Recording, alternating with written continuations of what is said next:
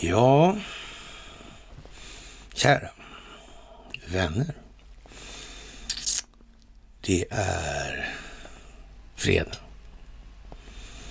och det är den sista fredagen den här veckan. Det finns bara en, så det är bra.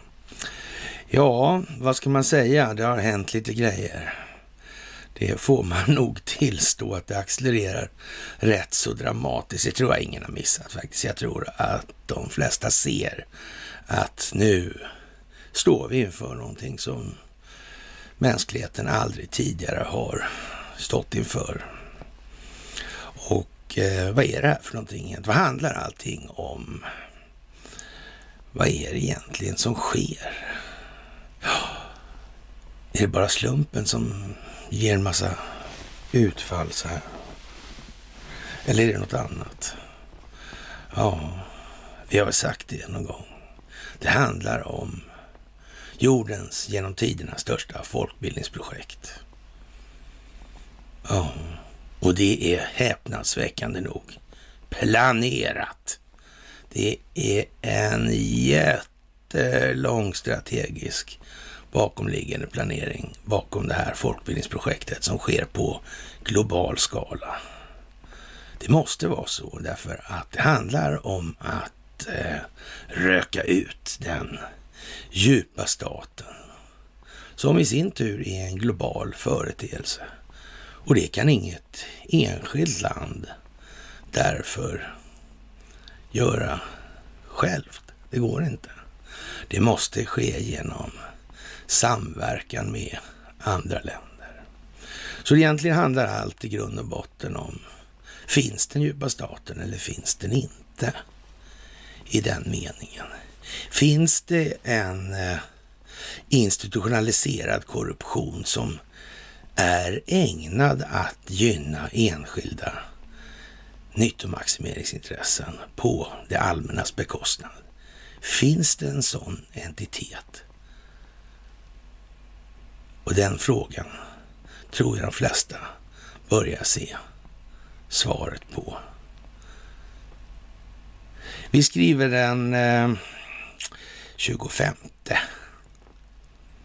februari 2022. Och då som sagt, det är den sista vardagen den här veckan. Ja, och då brukar det vara dags för någonting. Då är det dags för ett fredagsmys, ja. Fantastiskt. Fantastiskt. Det är en malmklang i händelseförloppet. Det går som en röd tråd. Allting kokar ihop till ett med en allt mer tydlig optik.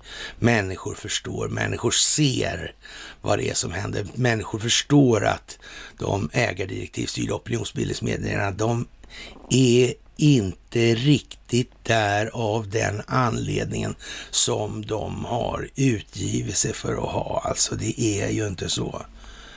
Det är ju inte så. Det håller på att gå åt helvete med musik. Ja, vi tänker på Per Myrberg 34, noga räknat.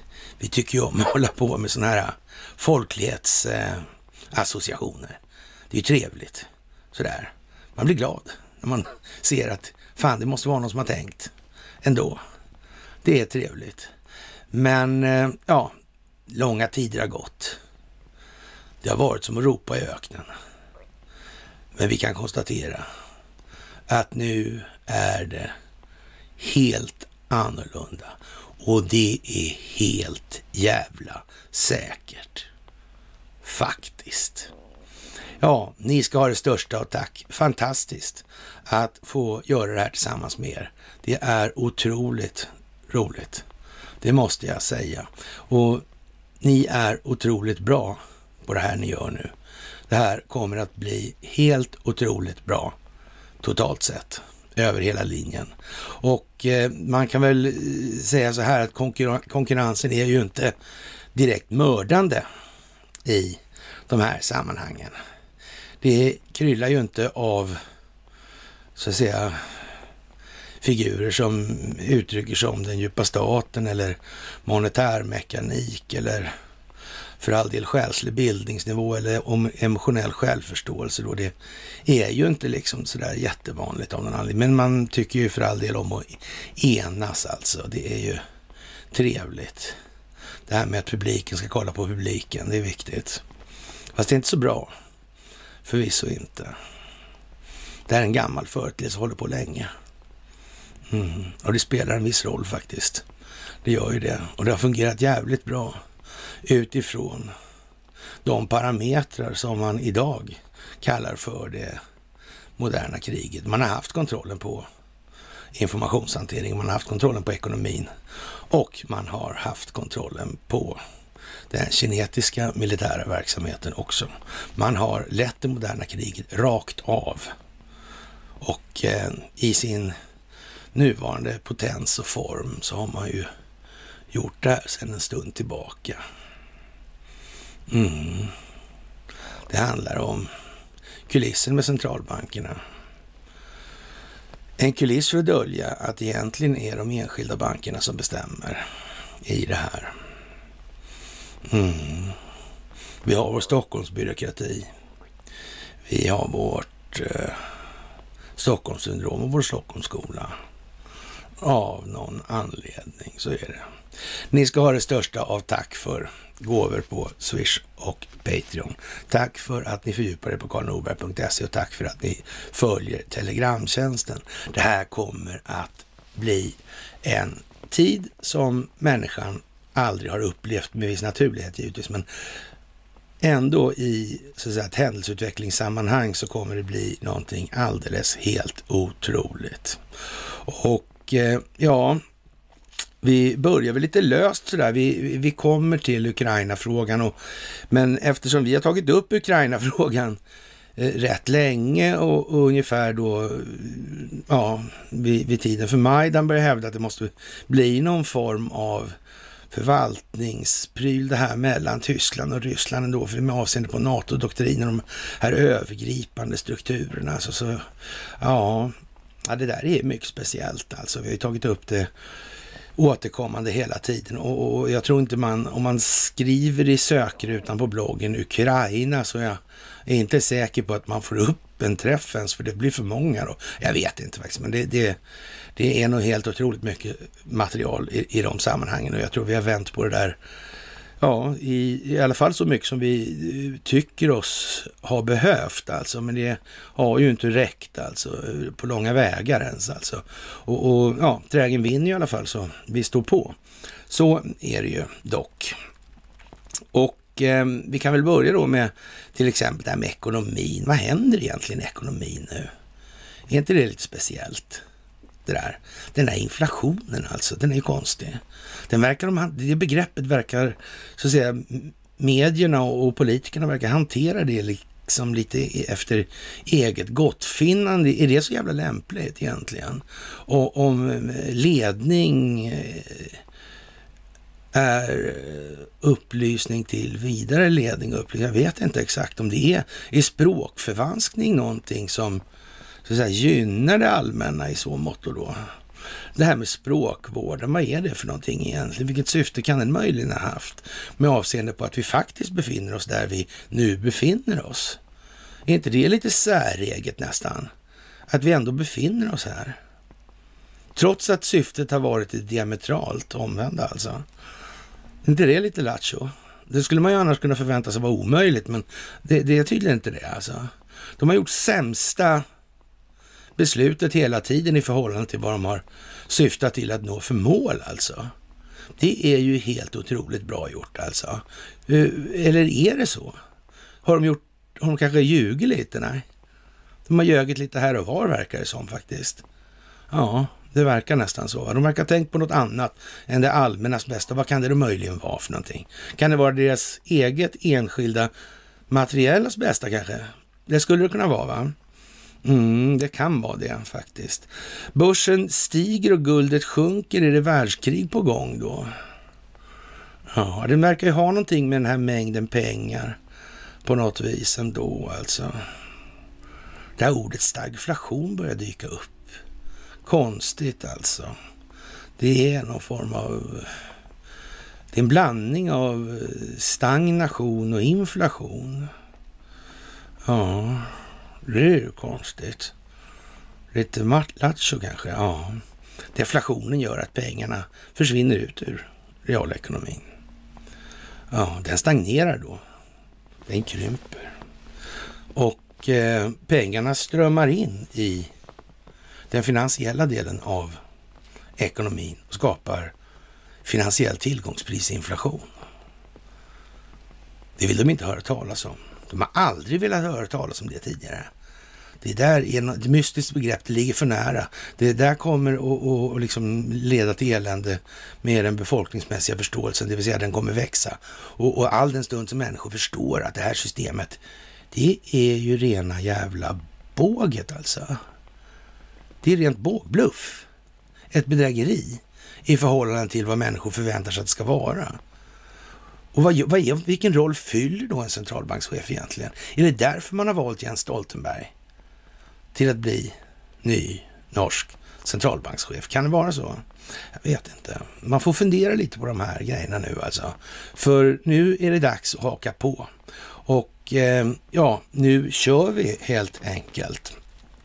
Och vi tar väl och börjar lite med våra kära folkvalda då, och vi tar väl då så att säga den yttersta potensen av den bemärkelsen, och då får vi väl säga att det kan utgöras av statsminister Magdalena Andersson, och hon har varit då, eller träffat då den här Zelensky då, alltså den ukrainska premiärministern då, eller presidenten, ja.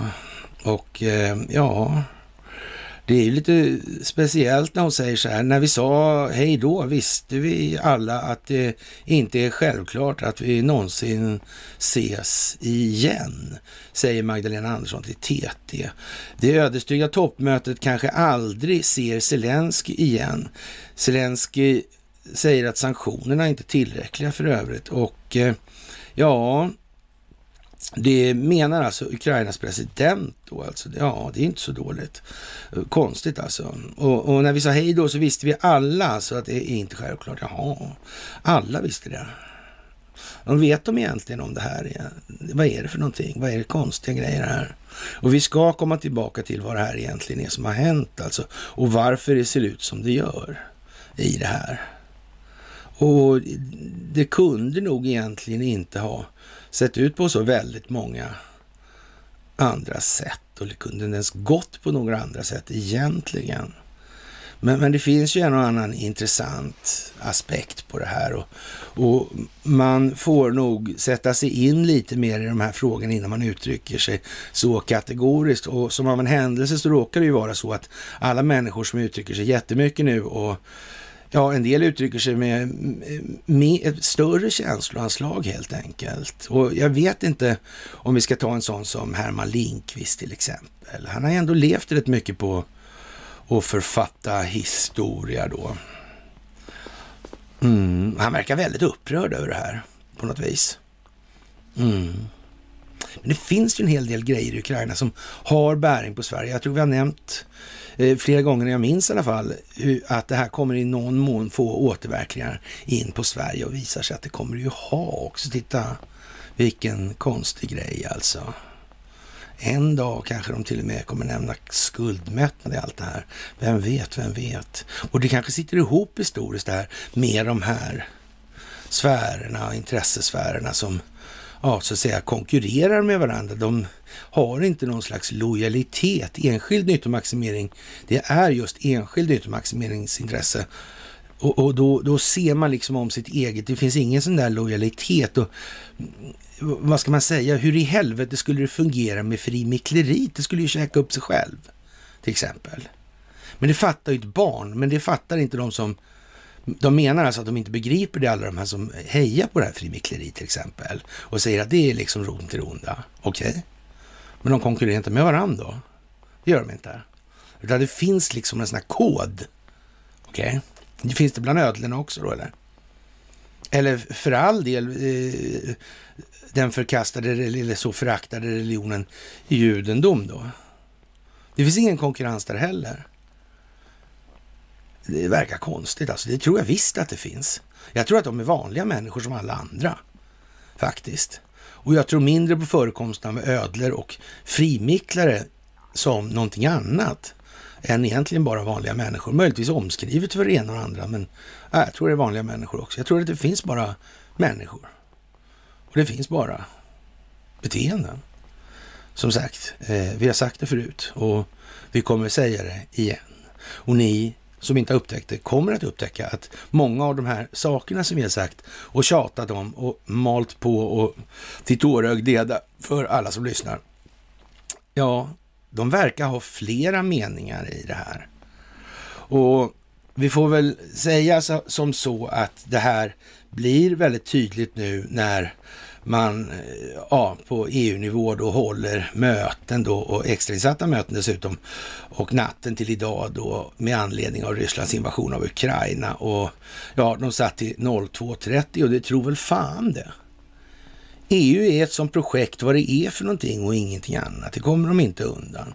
Magdalena Andersson vet mycket väl vad det här är för någonting och hon har kört det här så långt hon ska och jag antar att hon har på något vis pratat med någon om vad hon ska göra i det här och vad som annars blir fallet i det här. Och man kan väl säga så här, hon bär ju inte på någon liten last socialt sett, alltså i den delen. Det är klart att det måste ju finnas en del så klandervärda prylar i allt det här. Så är det också alltså. Jaha, och nu ska man sanktionera ryska banker och statligt ägda företag, ett exportförbud mot olje- och energisektorn, förbud av försäljning av flygplan och utrustning till ryska flygbolag, begränsningar av Rysslands tillgång till avgörande teknik som halvledare men även annan avancerad mjukvara. Ryska diplomater, tjänstemän och affärsmänniskor kommer inte längre kunna resa fritt i EU.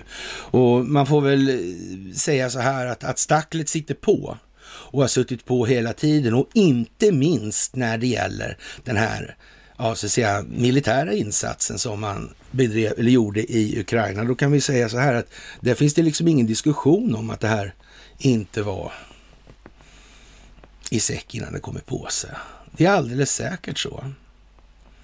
Faktiskt. Och det kommer vi tillbaka till varför det är på det viset. Och som sagt, för att ta loven av det där fortfarande då, så det är alltså en precisionsoperation det här. Det skjuts inte mot civila mål som tidningarna vill göra gällande. Och lika säkert är det att de här subversiva elementen som finns inne i Ukraina, alltså då om vi ska kalla det för paramilitär verksamhet eller om vi kallar det för legoknektar, det spelar egentligen ingen roll alltså. I alla fall inte reguljära förband då. Och de är inte dumma i huvudet. Det är ungefär som i frågan om det här med Idlib och Syrien. Alltså. Det verkar ju vara så att de hade ju satt i system att gömma sig bland civilbefolkningen. Och i det fallet, de gör det i allt för stor utsträckning. Då blir det någon form av collateral damage i det här. Och det kan man inte undvika då. Alltså, det måste... Det går inte helt enkelt. Alternativet i det här och det andra, det är ju liksom då att de får hållas med den här verksamheten de håller på med där. Och det i sin tur kommer ju då medföra eller få efterföljder som är värre. Och det är ju liksom ett beslut någon måste ta någonstans. För det är inte så att de här människorna som håller på med den typen av verksamhet lägger fingrarna, men de skiter i om de spränger aldrig så höga skyskrapor i luften, raserar aldrig så många hus, kvaddar båtar som sjunker och så vidare och så vidare. Det finns ingen gräns i den ändan alltså. De kommer hålla barn framför sig alltså som sköldar. Det är bara så. Och det går inte, för det blir bara värre då om man släpper. Man kan inte göra någonting annat då. Det går inte. Och att man har tillåtits skjuta så länge som man har gjort på de här Donbassrepublikerna, alltså Donetsk och Lugansk. Det är ju helt otroligt egentligen alltså. Faktiskt. Men man skaffade sig ett bra utgångsläge och redan där med den här Strelkov så kunde man ju någonstans ana att det här var nog avsett att bli en rätt utdragen process. Rent militärt sett alltså. man gjorde liksom, man stannade upp i allt det här på något vis. Och det var lite märkligt alltså, får man säga. Och ja, det här är ju en tråkig historia. Statsministern då, hon alltså deltog då med likasinnade i de här sammanhangen. Och jag tror att man får tänka på att nu är det faktiskt allvar här alltså. Nu är det inte så mycket lek, fröjd och gammal. Och när Carl Bildt reagerar som han gör på det här med ja, att Vladimir Putin hävdar att det inte är något land på det sättet, så får man ta hänsyn till alltså vad säger FN i den frågan alltså. Hur är det här egentligen med Ukrainas konstitution geografiskt sett? Vad är det för någonting? Är det någonting av hävd eller är det en traditionsmässighet, eller vilken grund står den där på? För det verkar som att den geografiska grunden är mer lik någonting som var någon form av del av Sovjetunionen på något vis alltså, sådär. Och fortfarande verkar vara det. De verkar inte vara riktigt utklarat det där. Och det är möjligt alltså att den här rättsliga grunden finns, men det är liksom ingen som tycks hitta den då på något vis. Och möjligtvis är det därför han reagerar som han gör, eller rättare sagt, han kanske till och med spelar teater i den ändan, faktiskt. För det lär ju inte vara någonting som man inte har tagit hänsyn till, utan det är ju liksom den här bluffen som till varje pris måste döljas alltså, i så fall. Men det lär vi få se helt enkelt.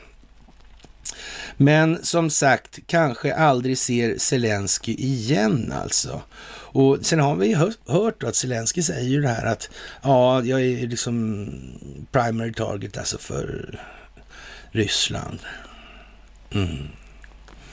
Ja, det är ju inte omöjligt att man gör den bedömningen faktiskt, att efter det här så kommer Zelensky vara ett illa ansedd i vissa kretsar och kommer att kommer bli svår att skydda alltså i de sammanhangen.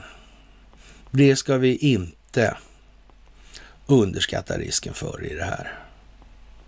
Och det i sin tur innebär en massa andra saker då, och ja, då är det så kanske att man får väl kanske finna sig i att han blir mördad då av Ryssland då, så att säga.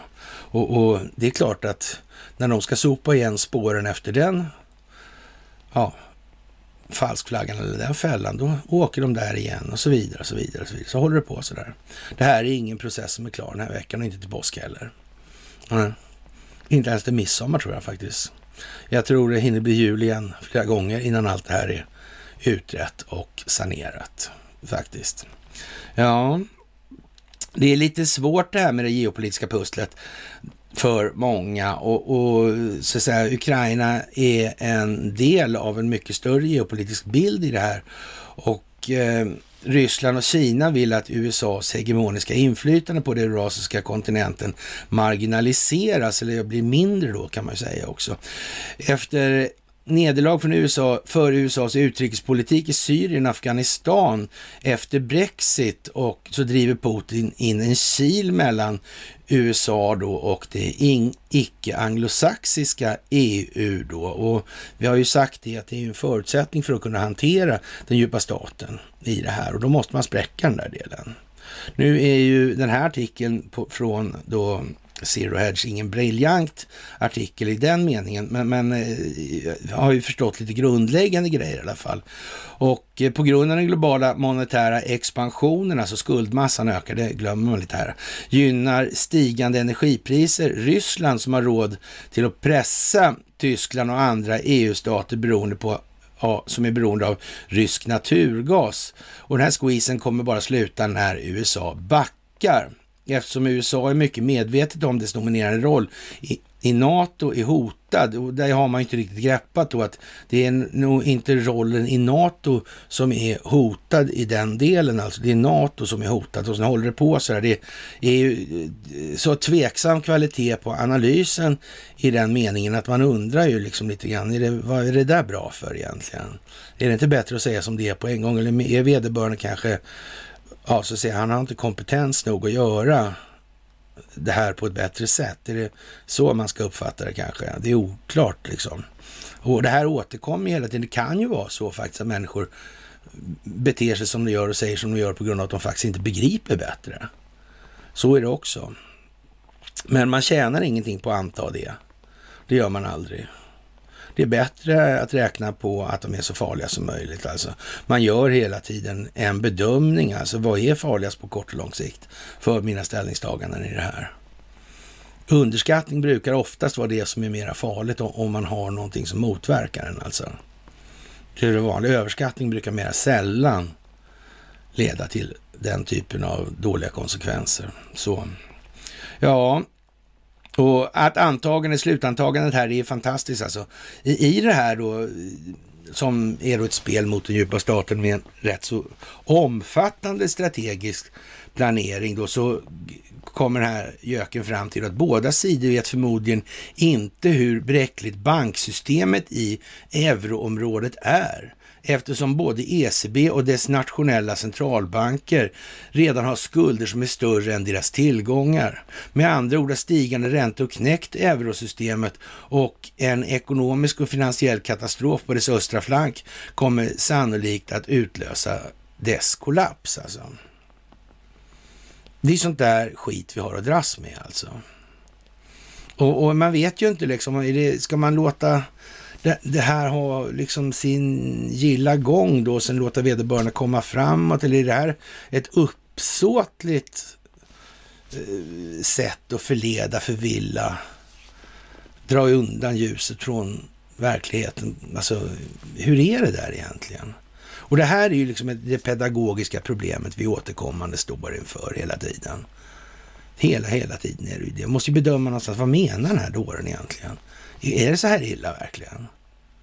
Alltså det är, och det är lite grann samma sak som med de här frimicklarna och med ödlerna och judesnacket och det här. Det är ju liksom jättekonstigt alltså. Det är klart att ett visst grindväkteri i form av expo och sånt här, det finns ju naturligtvis. Och de får ju sig å andra sidan en rätt så rejäl släng av släven är ju med den här artikeln om Herman Lundborg som Dagens Nyheter hade. Och det är ju naturligtvis någonting som är jättekonstigt med det här med Forum för levande historia, den här Henrik Bachner alltså, och Göran Persson. Han är ju dessutom sån här hedersambassadör eller hederssändebud då i Ukraina tillsammans med Carl Bildt och Jan Eliasson. Det här är ju jättekonstigt alltså. Faktiskt. Och Expo har ju de uppgifter de har då. Och de är ju faktiskt delfinansierade av George Soros dessutom. Det är ju inte så bra kanske i dagens läge. Man vet ju inte. Nej. Man vet ju inte. Nej. Och då gnäller man dessutom på att den här Herman Lundborg i Rockefeller finansierad till delar med Uppsala universitets rasbiologiska institution där. Men det är ju liksom inte problemet med den där artikeln. Problemet är ju att Rockefeller finansierar Kaiser Wilhelm-institutet också i Tyskland. Och Uppsala utgjorde en förlaga till det. Och det var där i Tyskland som Ernst Rödin skrev det rasideologiska manifestet för nazismen. Den här nazismen som Ryssland nu säger sig vilja utrota i och med den här insatsen i Ukraina. Det är ju konstigt. Vad var det Stalin sa om de här handlingarna med Raoul Wallenberg? Jo, han sa så här va. De här dokumenten ska vi använda för utpressning av de som har samverkat med nazisterna sedan långt före 1938. Ja, vilka kan det vara tro? Kan det vara de där som ägde aktier i moderbolaget i IG Farben? Enligt statsoffentliga utredningar 1909:20 sedan 194-197. Kan det vara dem?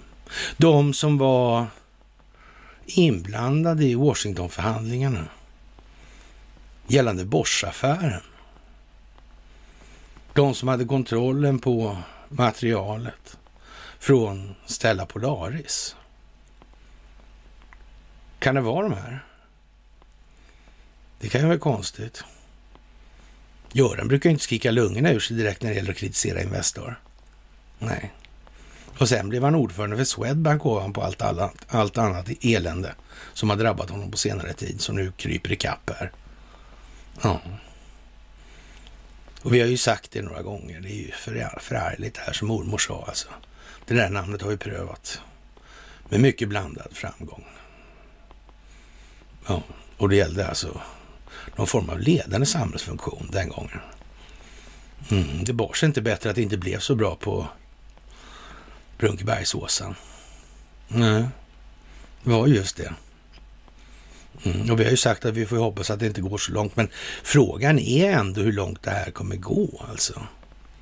Det är en mycket speciell grej alltså, det får vi fan säga. Ja, udda. Och som sagt, har ni inte sett föreläsningarna så titta gärna på dem. Det är nog så viktigt nu, och vi har ju pratat om det här i ett antal år då, så det är ju, ja, nyheter för somliga, andra är det ju mera skåpmat för alltså. Men det är ofta så att det finns kontextuella betydelser som man kanske inte uppfattar direkt. Så är det ju också. Vi är inte mycket för den här, vi är inte så förtjusta i herr Velander då, eller Erik Velander alltså. Och språkvården i det här. Vi tror inte riktigt på konceptet, alltså kort, rakt, enkelt, riktigt svenska. Vi tror inte riktigt på det. Allra minst perspektivet att man ska skapa någonting som heter kanslisvenska samtidigt. Och när till och med de svenska medierna är tvungna att gå in på den arenan nu, då är det nog som det är ändå alltså. Det verkar som att vi blir hyfsat sansbåda i den delen. Inte klockren naturligtvis, men lite grann i alla fall, en smula bara. Jag kan vara så. Ja, men se där.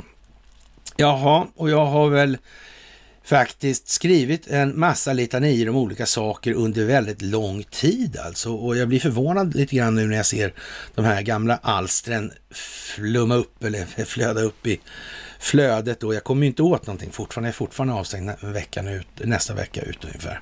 Och ja, det är lite speciellt alltså, se saker man skrev för ett decennium sedan och minnas hur man tänkte då, kände jag då egentligen och inför det här.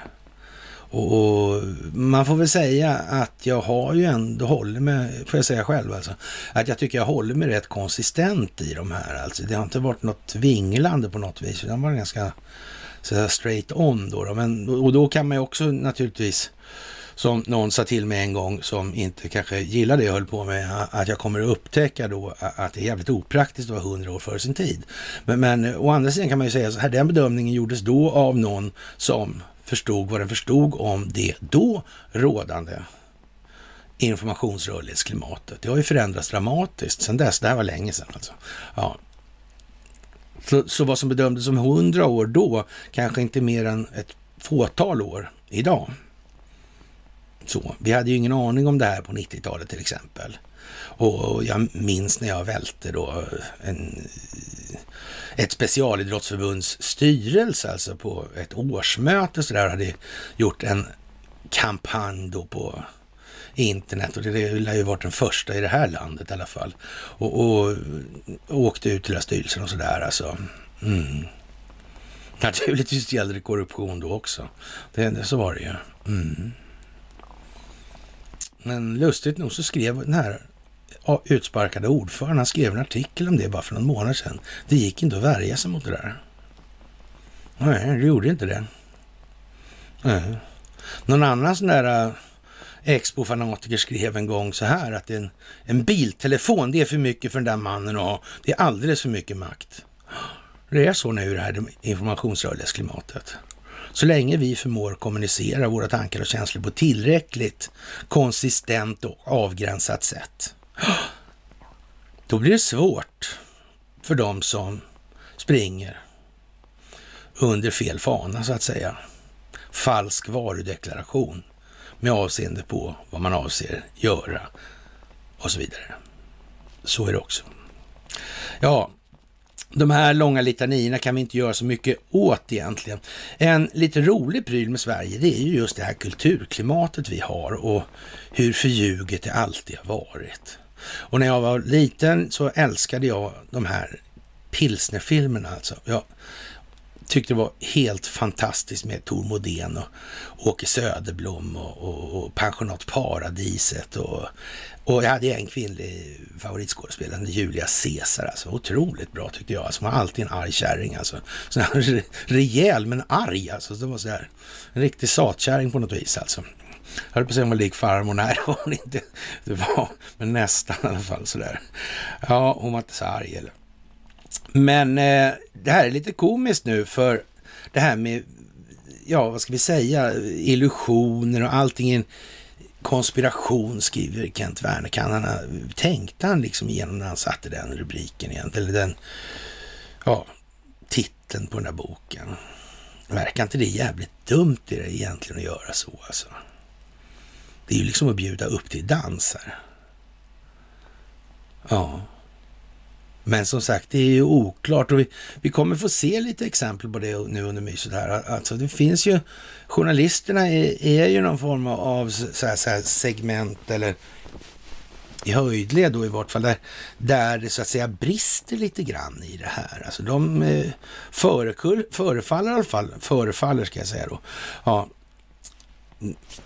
förefaller ja, kunna vara lite oväntat tröga i huvudet om jag säger som så då.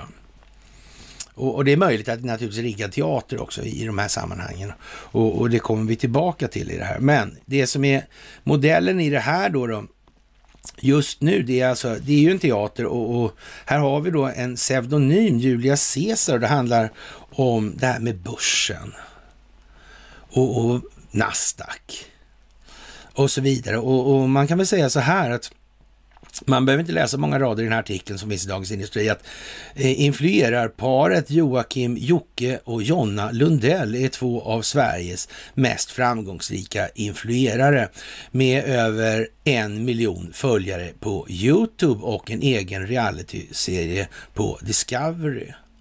1 miljon följare på YouTube. I ett land med 10 miljoner. Och undertecknad, eller jag då, har aldrig hört talas om dem. Och får väl ändå sägas hänga på nätet, en inte obetydlig del av mitt vakna liv faktiskt. Och jag får ju rätt många mess alltså. Och det ska ni ha tack för, även om jag inte hinner svara så utförligt på så många. Men ja, det här är ju konstigt, på 1 miljon liksom. Det låter ju värre än Blondinbella. Faktiskt. Konstigt. Är det så att man har pumpat det här? Alltså? Pumpat upp det här värdet på det här bolaget fiktivt alltså? Kan det vara så? Ja. På Nasdaq. Vilka kontrollerar Nasdaq? Ja. Men nu i alla fall Nasdaqs disciplinnämnd ser sammanfattningsvis synnerligen allvarligt på bolagets agerande, vilket varit ägnat att allvarligt skadat förtroende för såväl börsen som den svenska aktiemarknaden. Menar de då att de har gjort det här med flit för att skada? Alltså det skriver de ju. Det har varit med uppsåt alltså. Då kan ju inte de där två vara så ledsna i alla fall. De har ju lyckats till fullo med det här. Och de åker ut med det. Det börjar bli lite optik i den ändan också. Så är det ju. Förutom alla grejer med Investor naturligtvis. Så är det ju. Ja. Och Jocke och Jonna åker ut från börsen alltså. Och det här är ju lite dråpligt naturligtvis. Och vi kommer in på Ukraina nu. Och ja. Man har nog erkänt från rysk sida att man har så att säga kontroll över Tjernobyl-anläggningarna. Och det där är ju lite udda för svensk vidkommande, och det har vi ju tagit upp, och vi kan ju börja med att påminna oss då om det här när Robert O'Brien, alltså den nationella säkerhetsrådgivaren under Donald Trump, sa ju vid ett tillfälle där att när det gällde Wuhan-labbet så hade de tänkt att göra en film på Netflix om den händelsen, precis som de gjorde om händelsen i Tjernobyl. Vi har tagit upp det här några gånger och ni kanske minns det. Och det är ju lite udda, varför gör han så för? Vad är det med det där då? Vi har ju poängterat då vid återkommande tillfällen att det har ju med den här Bränslegatan 1 att göra, och då, ja, ett bolag som heter ABB då, som är Investor-kontrollerat, och så finns det något som heter Westinghouse som sitter ihop med det där. Ja, det är ju ofta så det går till. Och jag tror att många har ju förstått liksom att det här är ju inte riktigt vad det utges för att vara, och vi undrar ju lite grann, så vad ska man ta den där för? Just. Inte det latch, och det kan väl aldrig vara så på så vis att man har gömt någonting som man vill hålla hemligt på en så farlig och förbjuden plats. Alltså. Kan det vara så? Alltså, förutom det här med då att Bränslegatan 1 i Västerås tjänade pengar på att sälja det nya bränslet till det här kärnkraftverket, som alltså naturligtvis rullade vidare, utan det var ju bara en reaktor som det här berörde. Och det har inte alla klart för sig riktigt. Moskva bekräftade på fredagen att dess fallskärmsjägare beslagtagit området kring det avstängda kärnkraftverket i Tjernobyl i Ukrainas norra Kievregion, som var platsen för en stor katastrof 1986. Och som sagt, jag har i alla fall berättat vid några tillfällen om det här med mormor som var en försekommen kärring. Hon skickade naturligtvis in älgstekarna då söndagens. Då slapp man ju 2 älgstekar i alla fall. Och jag var lite glad för det då på den tiden. Ja. Hur som helst då, för söndagarna och älgstekar var ingen höjdare på den tiden tycker jag. Men en var före och en var efter Tjernobyl. Och då visade det sig att det var mer då becquerellisar i den som var före. Och det var ju liksom, hon var ju misstänksam av naturen, alltså både mormor och farmor var sådana misstänksamma typer alltså. Mm. Men de hade blått hår också, så det var ju därför. Ja, det ryska försvarsministeriet hävdade att trupper träffade en överenskommelse med ukrainska soldater för att gemensamt upprätthålla säkerheten för reaktorerna och den så kallade New Safe Confinement, en gigantisk sköldliknande struktur byggd runt den skadade reaktorenheten. Ministeriet tillade att strålningsnivån inte hade förändrats så att anläggningens personal fortsatte att övervaka situationen som vanligt. Man kan säga också så här, om då kommer vi in lite på det här med, och så går vi tillbaka till det här igen sen. När man gör en sån här invasion, då gör man ingenting innan. Det är klart att det är helt säkert så att hålla på med någon slags jävla förbekämpning i stor skala. Det gjorde man ju inte. Alltså det gjorde man inte, utan det var ju någon form av precisionsinsatser det här alltså. Och det innebär ju någonstans att då har man ju haft folk som har tagit reda på information om var olika saker befinner sig. Det är ju så, det här är ju mer en kirurgisk operation eller om man ska säga, men lika förbannat så är det ju så att de som ligger i märket för att bli utsatta för den här typen av operationer kommer naturligtvis att se till att med mått och steg skydda sig mot sånt. Alltså det vill säga, det blir ju barn och kvinnor alltså, som det anses ju lite dåligt att skjuta på dem helt enkelt, och med rätta naturligtvis, men de är inte dummare att de gör så. Det kommer vi ihåg då från Idlib till exempel, om ni inte kommer ihåg det från någon annan gång som ni har läst eller hört om. Och det här är ju otroligt speciellt får man säga, men och ändå verkar det väldigt gå snabbt över till att Zelensky vill förhandla om neutralitet. Det gick fort det här alltså. Ja. Det gick fort det här. Zelensky kanske har pratat med Donald Trump. Donald Trump kanske har pratat med Zelensky. Zelensky har pratat med Vladimir Putin i alla fall. Det vet vi ju. De kanske har pratat mer med varandra än vad de har berättat. De har kommunicerat på ett eller annat sätt. Eller också har de ju inte det. Och det där är bara fantasier. Ja, hur som helst bland fantasierna då. Så fortsätter vi väl där då. Sovjetunionen, här är Wikipedia fantasier, men det här är inga fantasier egentligen. Sovjetunionen byggde en skyddande kärnkraftsarkofagen i Tjernobyl i december 1986. Den minskade spridningen av radioaktiv förorening från det här havererade reaktorn då, och skyddade den från väderpåverkan. Den gav också strålskydd för besättningarna på de oskadade reaktorerna på platsen, som återstartades i slutet av 1986 och 1987. Och då hade de ju nytt bränsle då från Bränslegatan 1 i Västerås. Mm. På grund av den fortsatta försämringen och av sarkofagen inkapslades den ytterligare 2017 av Chernobyl New Safe Confinement alltså då.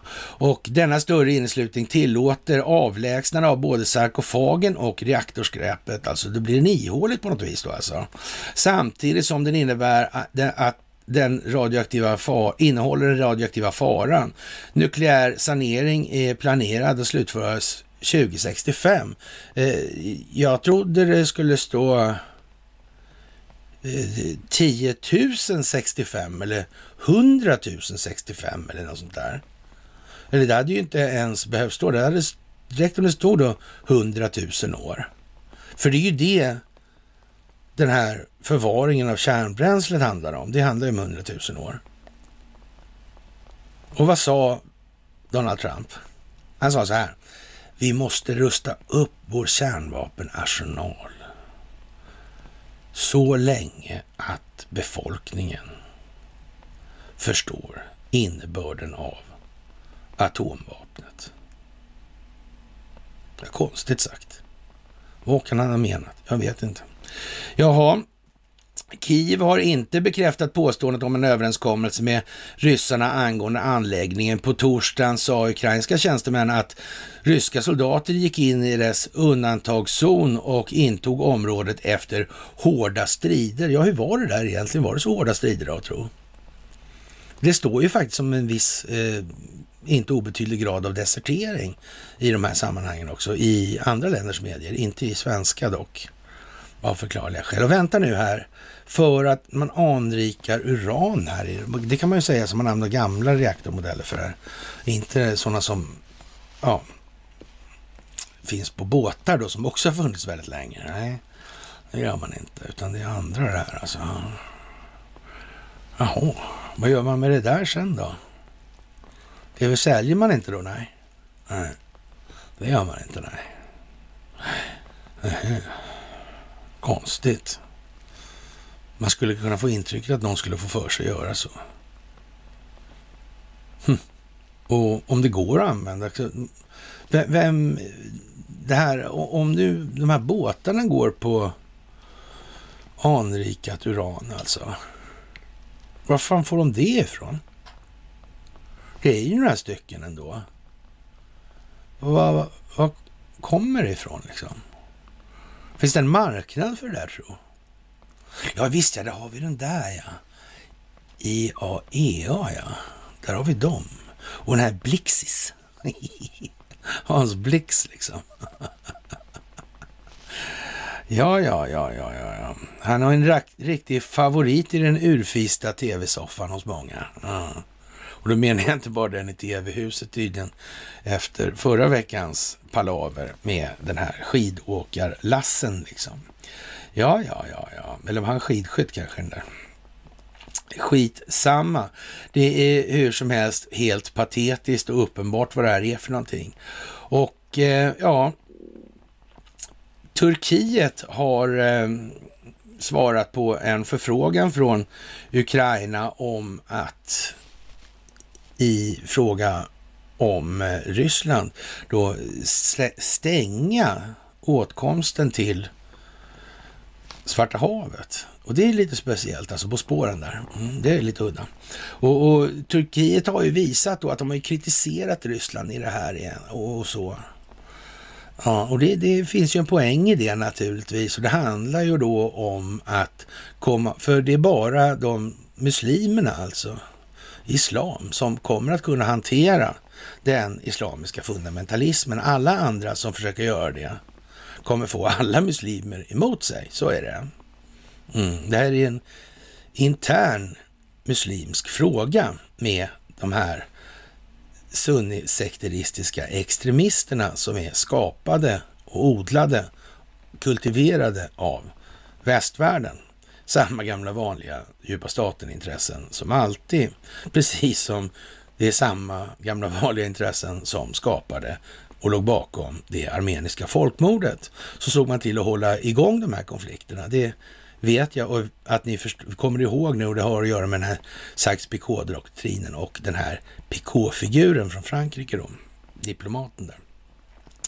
Turkiet kan stoppa passagen av krigsfartyg genom sundet, men det finns någonting annat i den här Montreux-konventionen som reglerar det här alltså. Om det finns en begäran om ett fåtal, eller om att låta skeppen från länder i krig återvända till sina baser, så måste det här tillåta sig då Turkiet, och hoppsan.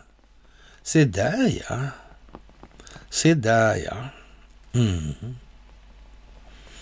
Men att Turkiet ska användas som murbräcka för att brytas under NATO, det kan vi vara helt säkra på också i det här.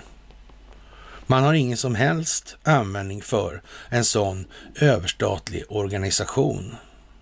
Och dessutom minns man vem och vilka intressen det var som låg bakom statskuppförsöket mot Recep Tayyip Erdogan 2016. Som var då så här kulmen i ett händelseförlopp som började med det här nedskjutna ryska bombplanet.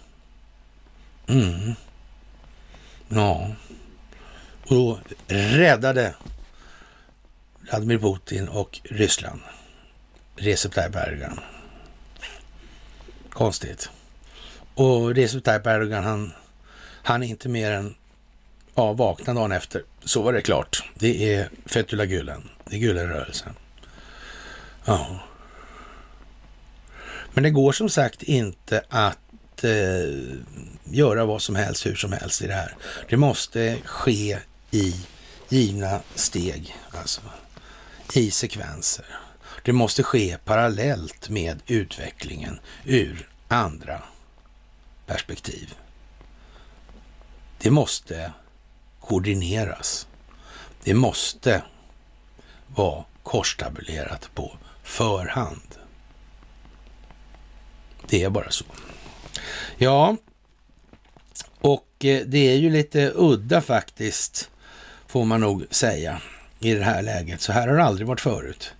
Och så är det dags för FN då, som en annan organisation, att hamna i ljuset av verkligheten. Och det är ju lite lustigt att det kommer just nu alltså, och det innebär att amerikanska kongressen då, delar av den i alla fall, vill då sparka ut Ryssland från sin permanenta plats i säkerhetsrådet. Och det i sin tur för ju med sig då frågan, vem är det egentligen som ska bestämma vad och varför?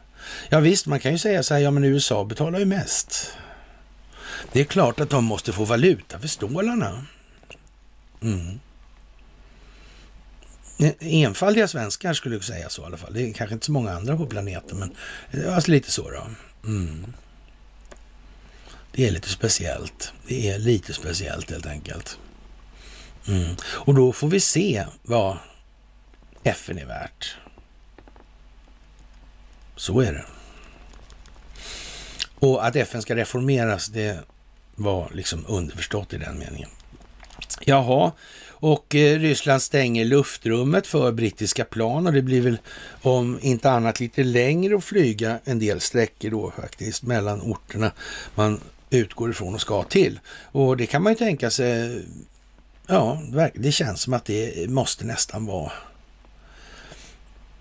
Det måste man ha räknat med på något vis det här, och de här sanktionerna måste nästan vara klara också i den meningen alltså. Och man sa ju från rysk sida direkt bara, vi skiter i era sanktioner helt enkelt. Vi bryr oss inte, det spelar ingen roll. Nej, det gör ju inte det. Så är det också. Och man har ju det här argumentet som man för fram då, och som vi kommer till här snart. Hur är det egentligen med vem som ska göra vad och varför? Ska det vara liksom någonting som vem som helst enskilt kan bestämma och göra och sen är det okej? Eller ska det gälla någon form av regelverk internationellt överhuvudtaget? Ska det vara lika för alla? Eller ska några få göra mer och några andra mindre? Behöver några fråga om lov innan de gör en inbrytning eller vad vi ska kalla det för, en sån här precisionsoperation då, som nu har varit i farten här från rysk sida. Alltså det är ju någon form av paramilitär verksamhet, milisverksamhet av någon form alltså. Och som Sergej Lavrov säger då, det finns mycket folk från forna restjugoslavien där alltså. Och då skriker naturligtvis man från berört håll då i restjugoslavien. Han är antimuslim, va? Sådär. Men de här legoknäktarna har ju liksom otrungt, det är IS och ISIS då alltså. Och vilka var det som brukar muta dem då? Ja, det var de där svenska, det där svenska bolaget, ja. De där med telefonerna. Jag vet inte om det verkar ju lite lattjo det här, onekligen. Ja. Så tar vi lite lättsamheter då, och bensin- och dieselpriset skenar, det är naturligtvis Rysslands fel nu, det är ju det.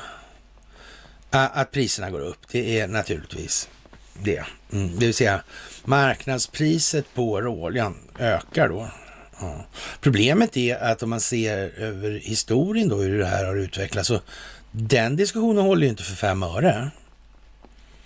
Från början försökte man med att det var inflationen som gjorde, så inflödet av betalningsmedlet på marknaden gjorde att det var så många pengar som började trängas om ett givet antal varor, så att man från handlarnas sida så höjde man priset helt enkelt.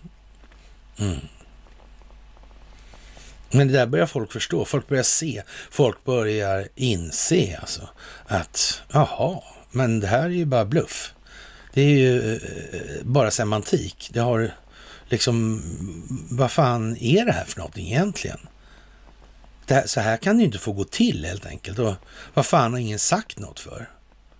Det kommer ju bli så alltså. Det här, att då skulle ju någon ha sagt något. Det kommer ju sakteliga så här, som en tanker som byter kurs liksom. Det kommer övergå till att så här kan vi för fan inte ha det. Och då har vi kommit dit vi ska. När de kommer inte gå att betala så mycket hur länge som helst alltså. När de väl har insett vad de har blivit utsatta för. Det finns ingen möjlighet. Men det är klart att här i Sverige, och det är skämsigt då, när vi någonstans trodde liksom att det här behövs ju inte mycket mer än 15 spänn. Alltså, så är vi hemma med halmen då, eller då är det bara stapla i vedbon. Det var inte riktigt så helt enkelt. Och återigen en lätt överskattning av den befolkningsmässiga förmågan i de här samma, ja, som vanligt alltså. Ja, det är... Vi får hoppas att folk tar sig samman lite här nu helt enkelt. Och ja, det är, vad ska vi säga, man börjar hävda då att Afghanistan då, eller afghanerna ska få tillbaka pengar av USA, och det kommer naturligtvis bli jättelätt för det, och all skada som har åsamkats här, är det någonting som spelar någon roll någonstans tror jag? Kan man plundra så där mycket som helst utan att det gör något? De här olika koncessionerna av naturresurser, utvinningsrätter för naturresurser alltså. Är det någonting som man mutar sig till de där? Och det här är ju någonting som har inneburit i då, ja, som man kan säga en alternativkostnad i alla fall för landet i fråga eller regionen i fråga om. Är det någonting som det ska gå liksom gå vidare utan ansvar? Är det verkligen så? Och då finns det ju några svenska bolag då i den här investorsfären som faktiskt ligger lite pyngligt till då, och ett bolag framförallt har ju en ganska stark anknytning till då det här bolaget som håller på med brott mot människor och så, människorättsbrott alltså. Carl Bildt. Han är ju sån här hedersambassadör eller hederssändebud eller vad man ska kalla det för i Ukraina han också. Det var ju till och med så illa så Ukraina hade som idé då att de skulle göra honom till premiärminister en gång i tiden då. Kanske säger en del. Nu kan vi ju också räkna med att en sida som motverkar den djupa staten de fanns med på banan redan då, om vi säger som så då.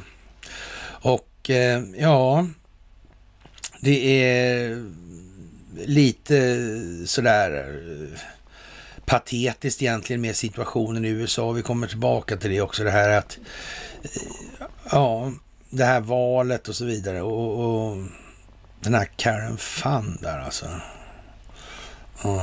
Det där tar en annan vändning än vad vi hade trott alltså. Det är nog så. Men å andra sidan är det inte så lätt att i de konstitutionella irrgångarna i det där. Det är, även om man faktiskt har läst lite ja, amerikansk konstitution på universitetet någon gång så där så ja, jag vill nog påstå att, och jag har sagt det där, det där är ju en fråga för dem som är insatt i det, men det här har ingått i det större spelet hela tiden och vi kommer tillbaka till det också. Jaha, jallarhornskapning inifrån och en tysk politiker i Bundestag. Vi har ingen moralisk rätt att kritisera Ryssland och minns Serbien då. Hur gick det där till då? Ja, en tysk politiker från AFD konstaterade i förbundsdagen att Tyskland inte har någon moralisk grund att kritisera brott mot folkrätten på grund av Kosovo då till exempel, kan man ju säga då. Och sen kommer ju den här frågan, hur är det egentligen med folkrätt, befolkning och folk? Det är inte liksom, ja det där är kladdigt redan från start då så att säga. Och det där måste man så att säga göra en språklig distinktion i. Man måste göra rågångarna klara. Det får inte vara det här jävla bankbrosafladdret liksom, där man kallar prishöjning för inflöde. Eller inflöde för prishöjning, vilket man nu föredrar för sekunden liksom. Och så kan man inte ha det i de här sammanhangen. Och det är ju helt otroligt konstigt att det här har fått fortgå. Och när det gäller just den här alternativ för Tyskland eller AFD då, så får man väl säga så här, det känns inte som de har skrikit i lungorna ur sig tidigare i något, ja, märkbart stort sammanhang i vart fall. Och om man tar den svenska versionen av det där då, AFS då, så har jag själv diskuterat det här med Gustav Kasselstrand på nätet då. Och vi har ju skärmdumparna, han tycker då liksom att det är rakt av att nej, han tycker att Investor är bra för Sverige. Jaha.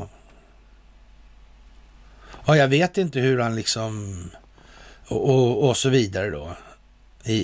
Ja. Och som sagt, hur är det med etablissemanget egentligen? Hur är det med kritiken mot globalismen som de säger som vill motverka? Hur går det? Har vi inga globalister i Sverige som är värda någon kritik? De är bra de alltså. Det verkar förvisso vara så att de är de mest korrumperade på planeten, men ändå är de bra alltså. Ja, jag vet inte. Ja, ni förstår ju själva, det här är ju liksom jättespeciellt. Alltså chefen för partiets utrikespolitiska kommitté, Peter Byström, sa nämligen inför tyska sändebuden på torsdagen att Tyskland saknar moralisk grund för att kritisera folkrättsbrott när det kommer till Rysslands attack mot Ukraina, eftersom det gjorde samma sak på det så kallade Kosovo. Man själva gjorde samma sak alltså. Ja, det där är konstigt. Vad fan är det som ska bestämma det egentligen? Då kommer vi ju in på det här med FN. Det sitter ju liksom ihop det här. Ja. Det blir jävligt dåligt om man går in i Ukraina. Som möjligen inte ens har en geografiskt konstitutionellt definierad yta liksom. Och i någon mening då alltså är någon del av den gamla Sovjetunionen och liksom det är helt fel bara så liksom. Och sen om man lägger till då, men väntar ni här och så ovanpå det här säger man så här då att ja men om vi nu har en situation där vi har underrättelsetjänstinformation som vi naturligtvis kan visa i efterhand om det blir nödvändigt, så har vi ju faktiskt belägg för att säkerställa de här och de här och de här positionerna och de här människorna som finns där måste så att säga kontrolleras på ett eller annat sätt. Alltså, ja, kvarstanna på platsen, om man använder då Vladimir Putinska metaforer då. Till exempel. Ja, då undrar man ju liksom, ja, nej, det kan inte, verkar inte vara så lika alltså. Hur många döda är det här? Om man jämför då till exempel om det är då 14 000 döda i Donetsk och Lugansk bara där, som har varit utsatta för de här angreppen då under den här tiden. Och nu har det dött vad i den här? Naturligtvis svenska tidningar är vad de är, och även fast, eller ur perspektivet av att det första som dör i krig, det är sanningen. Det ska man också tänka på här. Och jag är inte så helt övertygad om att så många, inte, eller är så här, jag är helt övertygad att inte lika många som tidigare uppfattar mediekollektivet i Sverige som några sanningssägare. Det finns ju liksom inte på en karta. Nej. Vadå? Ja, de är strategiskt smarta med CNN liksom. Och det som vi har sagt då, alltså, det är ju en otroligt märklig skylt att sätta upp i Almedalen. Det är ju fantastiskt. Hur kom man på det där liksom? Borde man skylta med det överhuvudtaget? Nej, det borde man inte. Det har varit sig säkert långt innan de kommer på sig. Men det måste tas i lagom stora delar, såklart.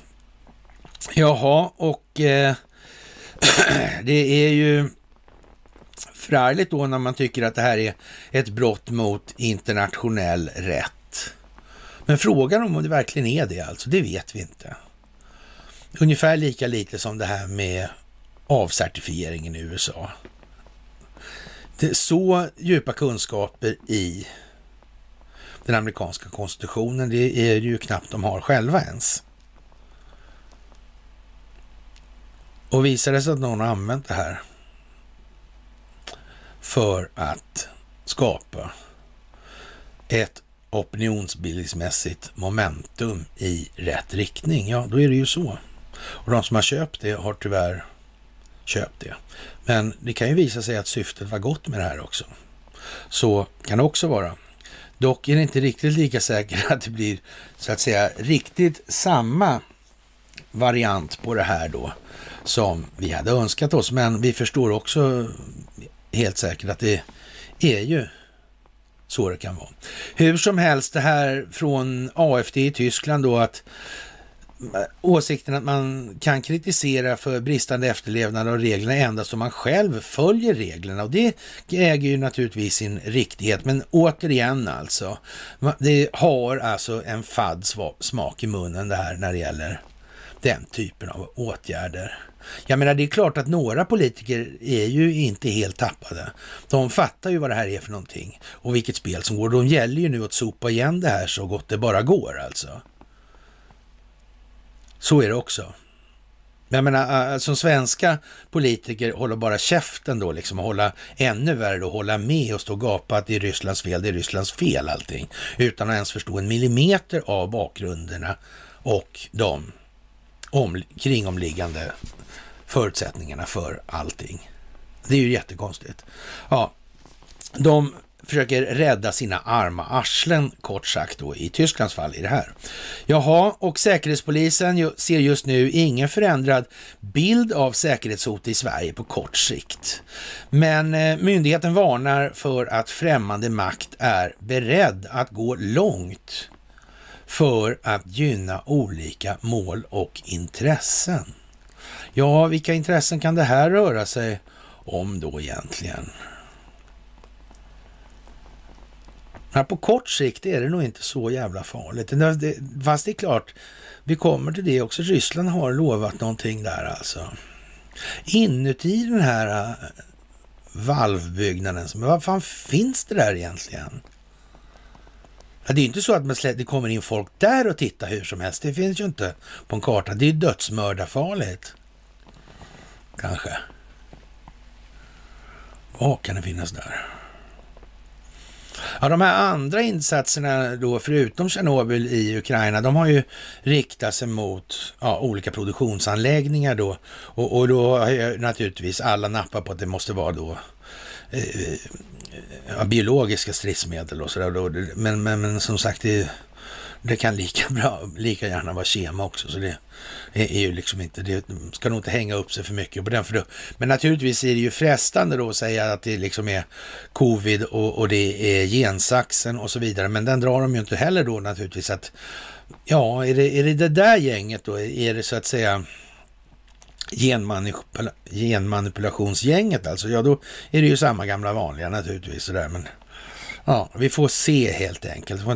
Det är liksom ingen stor idé att gå för snabbt i det. Men alltså om man tittar på det militärt eller strikt militärt, så är det ju, syftet är ju då primärt att inte det ska hinna genomföras några sådana här falskflaggade historier då, som säger att nej, men man har då liksom använt biologiska vapen då för att alltså den här ukrainska armén ska helt enkelt ha renskita när ryssarna väl kommer alltså. Och det var därför man inte gjorde någon förbekämpning med artilleri och såna här grejer.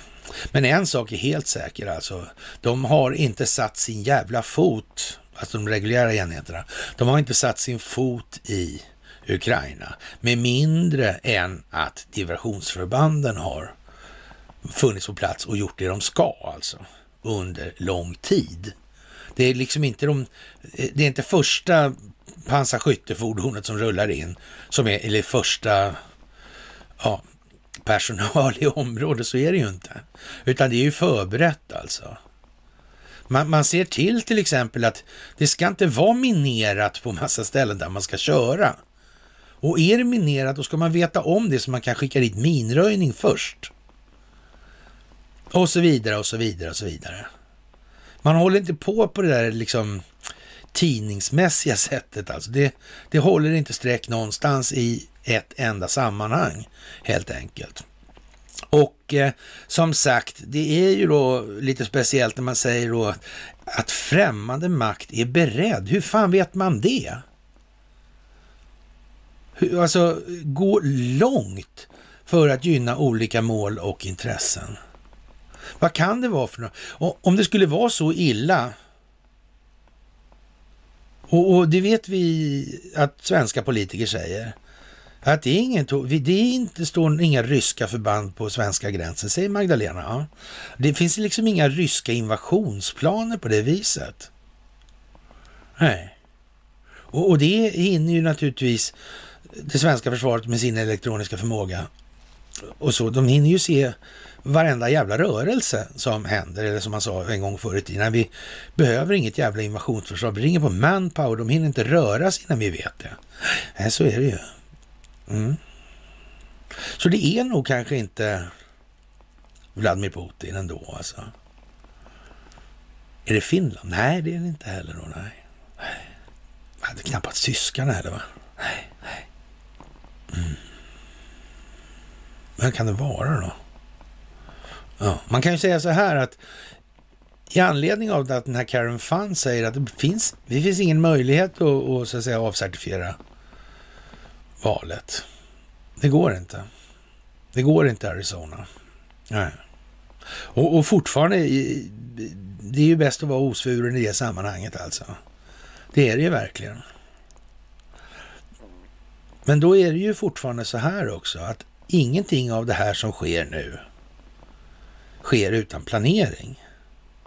Det är ju i så fall ingenting man upptäcker, och man har kämpat liksom och klöser naglarna blodiga mot fingrarna, blodiga mot väggen liksom så här. Åh jävlar, det går inte. Nej, så är det ju inte. Om det inte går att avcertifiera det här och man har kört det ändå, då har man gjort det med meningen. Alltså det är ett uppsåt så alltså. Jaha. Mm. Och så var det ju det där. Eller för det var ju det där med vem är det egentligen som bestämmer i USA i grund och botten? Vem är det som svarar rent praktiskt, det praktiska ansvaret för upprätthållandet av den amerikanska konstitutionen och skyddet av den amerikanska befolkningen? Ja. Är inte det konstigt?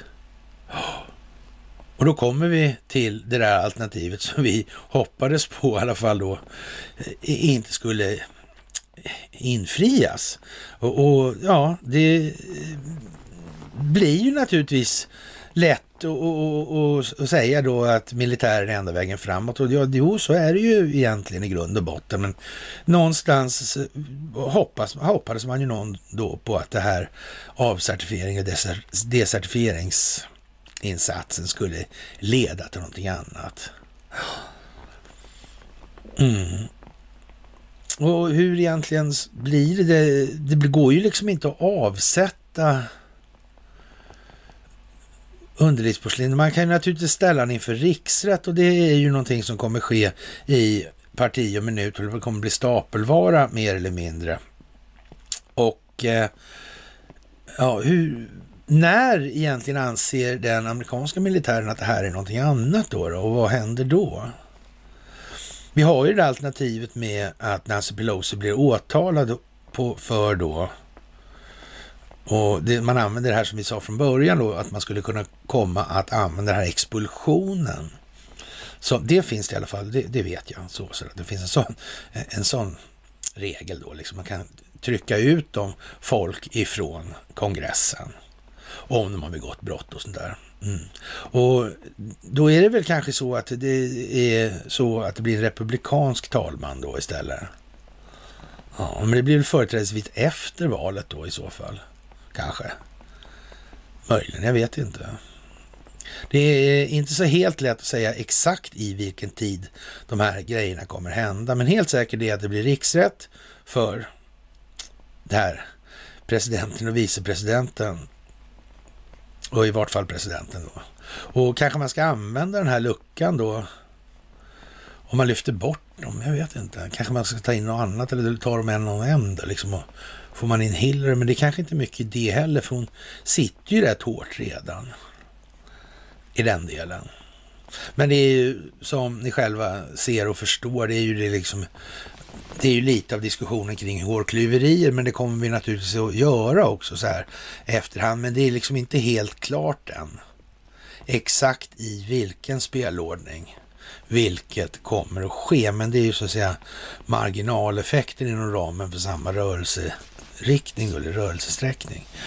Ja, och ja, vad ska man säga? Jag har ältat det här med frågor kring Ukraina då i rätt många år och det tycker ju folk är roligt att se då. Jag vet inte.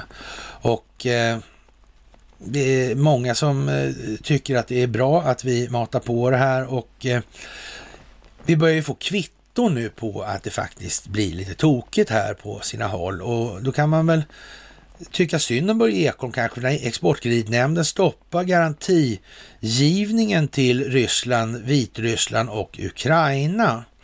Och då kan man väl tycka att det var väl tråkigt för Eriksson. Mm.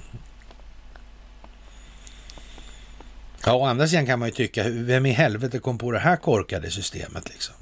Att staten ska ligga ute med pengar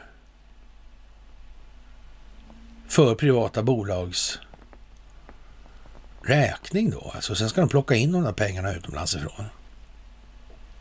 Jaha. Det är ingen risk att de saltar ihop med den här köparsidan som de ändå mutar. Det är ingen risk. Nej. Ja. Det tas alltid med båda händerna vid möjlighet, skulle man kunna säga lite fräckt här alltså. Ja, för det är ju ingen som skulle göra, för då skulle någon ha sagt något. Precis. Och jaha, det är en ganska så allvarlig situation, säger många. Andra tycker att det kanske inte var så jävla allvarligt vid en närmare betraktelse. Och det vågar väl vi säga att det här är någonting helt annat än vad man först tänker sig. Så är det också. Och ja, det är dags för covidiotin att göra bokslut, och som sagt, det blir vad det blir helt enkelt, och man kör lite rök och speglar då och hoppas att det här ska försvinna ut ur människors allmänna medvetande, och det är inte sant helt enkelt. Det kommer inte att bli så. Det här handlar om att exponera läkemedelsindustrin. Det gäller att sätta läkemedelsindustrin i ljuset av verkligheten så att folk förstår vad det här är för någonting. Vad har de pysslat med under de senaste 100 åren? Börjar de först nu på senare tid att bli så här enormt moraliskt förtappade? Hur långt, och om inte, hur långt bak sträcker sig den här moraliska moraset, eller det här moraliska moraset då? Hur långt bak är det egentligen? Vet man det? Vet någon det? De här bolagen, vad var det för någonting innan? Ja, vad var det för bolag egentligen som hade det heroinpatentet? Finns det några kopplingar till de här bolagen som finns nu? Hade de kopplingar till IG Farmen kanske? Ja, jag vet inte. Det kan ju vara så i alla fall. Ja. Och tidningarna räcker inte längre. De når inte. Nu har den fruktansvärda traumatiska katastrofen som inträffade igår, hela världen höll på att gå under. Herman Lindqvist gick runt och demonstrerade var fan han nu befann sig någonstans liksom. Ja. Jaha. Så bra. Ja, idag. Då är det glömt. För 10 år sedan, då hade det suttit i 2 månader. 3 månader, 2 månader i alla fall kanske. Man hade kunnat levt på det länge. Det räckte inte ens en eftermiddag nu. Och knappt det, är en kafferast snart. Ja, precis. Hård kritik är ju att vänta i den här slutgiltiga coronadomen. Och det tror väl fan det. Det kommer att finnas en och annan läkare som har sålt sig. Och det är bara att konstatera det. Ska de göra som journalisterna säger, att de är dumma i huvudet?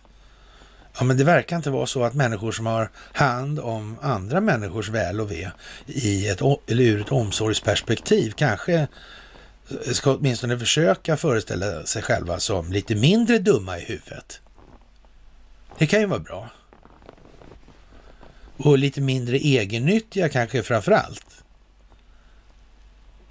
Ja. Man får ju snudd på att vara tacksam om de inte säljer organdelar i så fall, eller så, för att associera eller så att säga koppla till ett annat populärt tema som kommer höra av sig i de här restjugoslavien-sammanhangen. Vad det lider helt enkelt, och det är ju lite sådär kanske. Jaha. Och beslutet rörande Handelsbanken, skriver Finansinspektionen.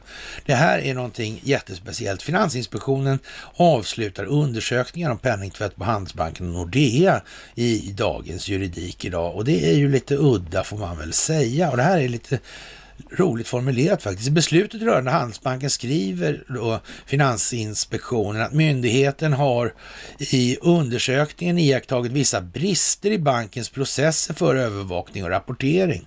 Iakttagelserna har i huvudsak avsett brister i vissa av bankens processer för realtidsövervakning, alltså det vill säga de tittar hela tiden.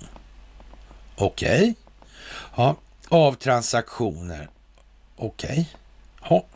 Prioriteringar av larm och ledtider för utredning av larm. Är vi verkligen helt medvetna om allt som bankerna håller på med i de här sammanhangen? Sitter de kanske och liksom håller på med metadata också då? I den meningen. Kan det vara så jävla dumt? Ja, jag är inte säker alltså. Jag vet inte. Ja, i beslut rörande Nordea skriver Finansinspektionen att myndigheten har i undersökningen iakttagit vissa brister i bankens processer för övervakning och rapportering. Ja, iakttagelserna har i huvudsak avsett brister i vissa av bankens processer för realtidsövervakning och transaktioner. Så kommer någonting mer också. Prioritering av larm och ledtider för utredning av larm samt validering av modeller. Så det här systemet, vad är det för någonting? Utredning av larm samt validering av modell. Vad är det de håller på med egentligen då? Vad är det de får? Nu att inte Finansinspektionen klarar av att formulera sig på ett sätt som skulle vara mera passligt för medborgare i allmänhet och tala om hur det egentligen förhåller sig. Det får vi acceptera, för Finansinspektionen och den här jävla teddybjörnen Fredriksson, även Teddén då. Han verkar vara, så att säga, försiktigt sagt lite socialpsykologiskt eljest. Han kommer aldrig gå till historien som någon av de stora moraliska föredömerna för det här landet. Det är helt säkert. Det är han som skäller ut de här bankerna när han inte får se deras papper som han vet att han inte får titta på. Och ja, det börjar ju bli lite speciellt då när då Zelensky börjar säga att han är då klar för att börja diskutera neutralitet alltså. Det är väl lite lattjo alltså. Vad ska det där landa i alltså? Ja, som sagt, vi har sagt det tidigare och vi kan säga det igen. Hon måste ju hålla koll på de här. Det säger ju Zelensky själv att det är ju bra om några kan stå för garantierna. Och när det gäller garantierna för Ukraina så är det nog kanske inte så bra att USA står för dem på det viset. Det ligger ju inte riktigt i nästgårds då på det viset. Det får nog vara någonting som ligger i närheten på så sätt alltså. Och någonting som ligger i närheten är ju till exempel Ryssland då. Och någonting annat som ligger i närheten, ja, det är till och med Tyskland. Och Tyskland och Ryssland har ju någon form av gemensamt intresse i Ukraina och Ukraina-frågan. Det kan ju vara värt att tänka på det. Och så är det ju blågult också. Så där. Det är ju bra. Det kanske är någon annan som ska ha den här typen av förvaltning också vad det lider. Kan det vara det som främmande makt, eller som man avser med främmande makt och den här... Det verkar också vara blågult, vad det landet. Ja, vi får väl se helt enkelt. Och ja, Anonymous declare cyber war against Russia då. Och ja, apropå det här med kontrollerad opposition utan ambition att adressera hur pengar skapas eller för den delen förekomsten av en djup stat alltså. Det är ju vad det är bara. Och ja, Vladimir Putin, han framställs som en hjälte i ryska medier naturligtvis. Och möjligtvis så är den, så att säga, geopolitiska förståelsen något bättre utvecklad än vad det är här i landet, och vi kan nog nästan utgå ifrån att det är så alltså. Det är inte riktigt samma intresse där, jag är säker på, för då Mello, och även om Ryssland ska vara med i Mello nu då, och men det gråts krokodiltårar från svensk sida i det här. Det är lite mindre Mello där känns det som, så lite mer annat helt enkelt. Kan vara så. Och inte riktigt lika dekadent på något vis. Behöver inte bara vara en nackdel alltså. Nej. Så kan det vara. Jaha. Och vidare då, så det här med Ukraina och de här, så att säga, nu så omtalade labben då. Så vad innehåller de där? Ja, det är ju frågan. Men kanske återigen då. Men vad konstigt det här med... Vad ska de med det där? Vad har koll på den där för liksom? Det är ju jävligt märkligt alltså. Och ändå är det så väldigt viktigt alltså. Det är någon form av primärgrej och ja, uppenbarligen var det lite förberett. Uppenbarligen alltså. Så eftersom när de kommer dit så är det ju ändå... tydligen inte omöjligt att förhandla med de här soldaterna. Ja, jag vet inte. Det är ju lite sådär kanske. Och nu i de här tiderna så vet vi ju då, alla har inte riktigt fattat det där än, men det föreligger ett visst sammanhang då, eller ett samarbete mellan de här parterna som bekämpar den djupa staten och som så där jobbar efter den här långsiktiga planeringen koordinerat och samfällt alltså. Och hack i häl på de här ryska taktiska och strategiska insatserna med precisionsvapen mot den djupa statens anläggningar och personal i Ukraina, så kommer då lättviktaren själv in på scenen då i ljuset av verkligheten med sin syn på saken, och den verkar inte så gynnande för NATO. Det handlar naturligtvis om Kina då alltså.